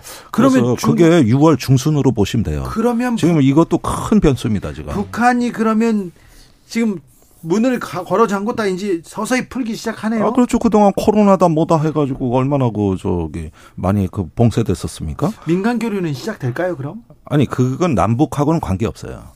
남북하고 관계가 아니라 중국하고 관계입니다. 아니 그러니까 중국이 네. 열리고 그리고 우리한테도 좀 열어야 되는 아니 아무래면요. 그런데 이게 이제 어떤 한반도 정세에 상당히 어떤 새로운 어떤 분위기 형성이 될 거다. 네.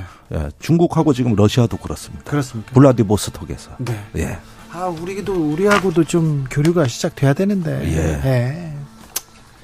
흘러야 되는데. 아이 글쎄. 예. 네. 아이 제가 예, 뭐 여러 번 얘기했어요. 김종대 전 의원 임상훈 소장이었습니다. 감사합니다. 고맙습니다. 주진우 라이브 여기서 인사드립니다. 저는 내일 오후 5시 5분에 돌아오겠습니다. 지금까지 주진우였습니다.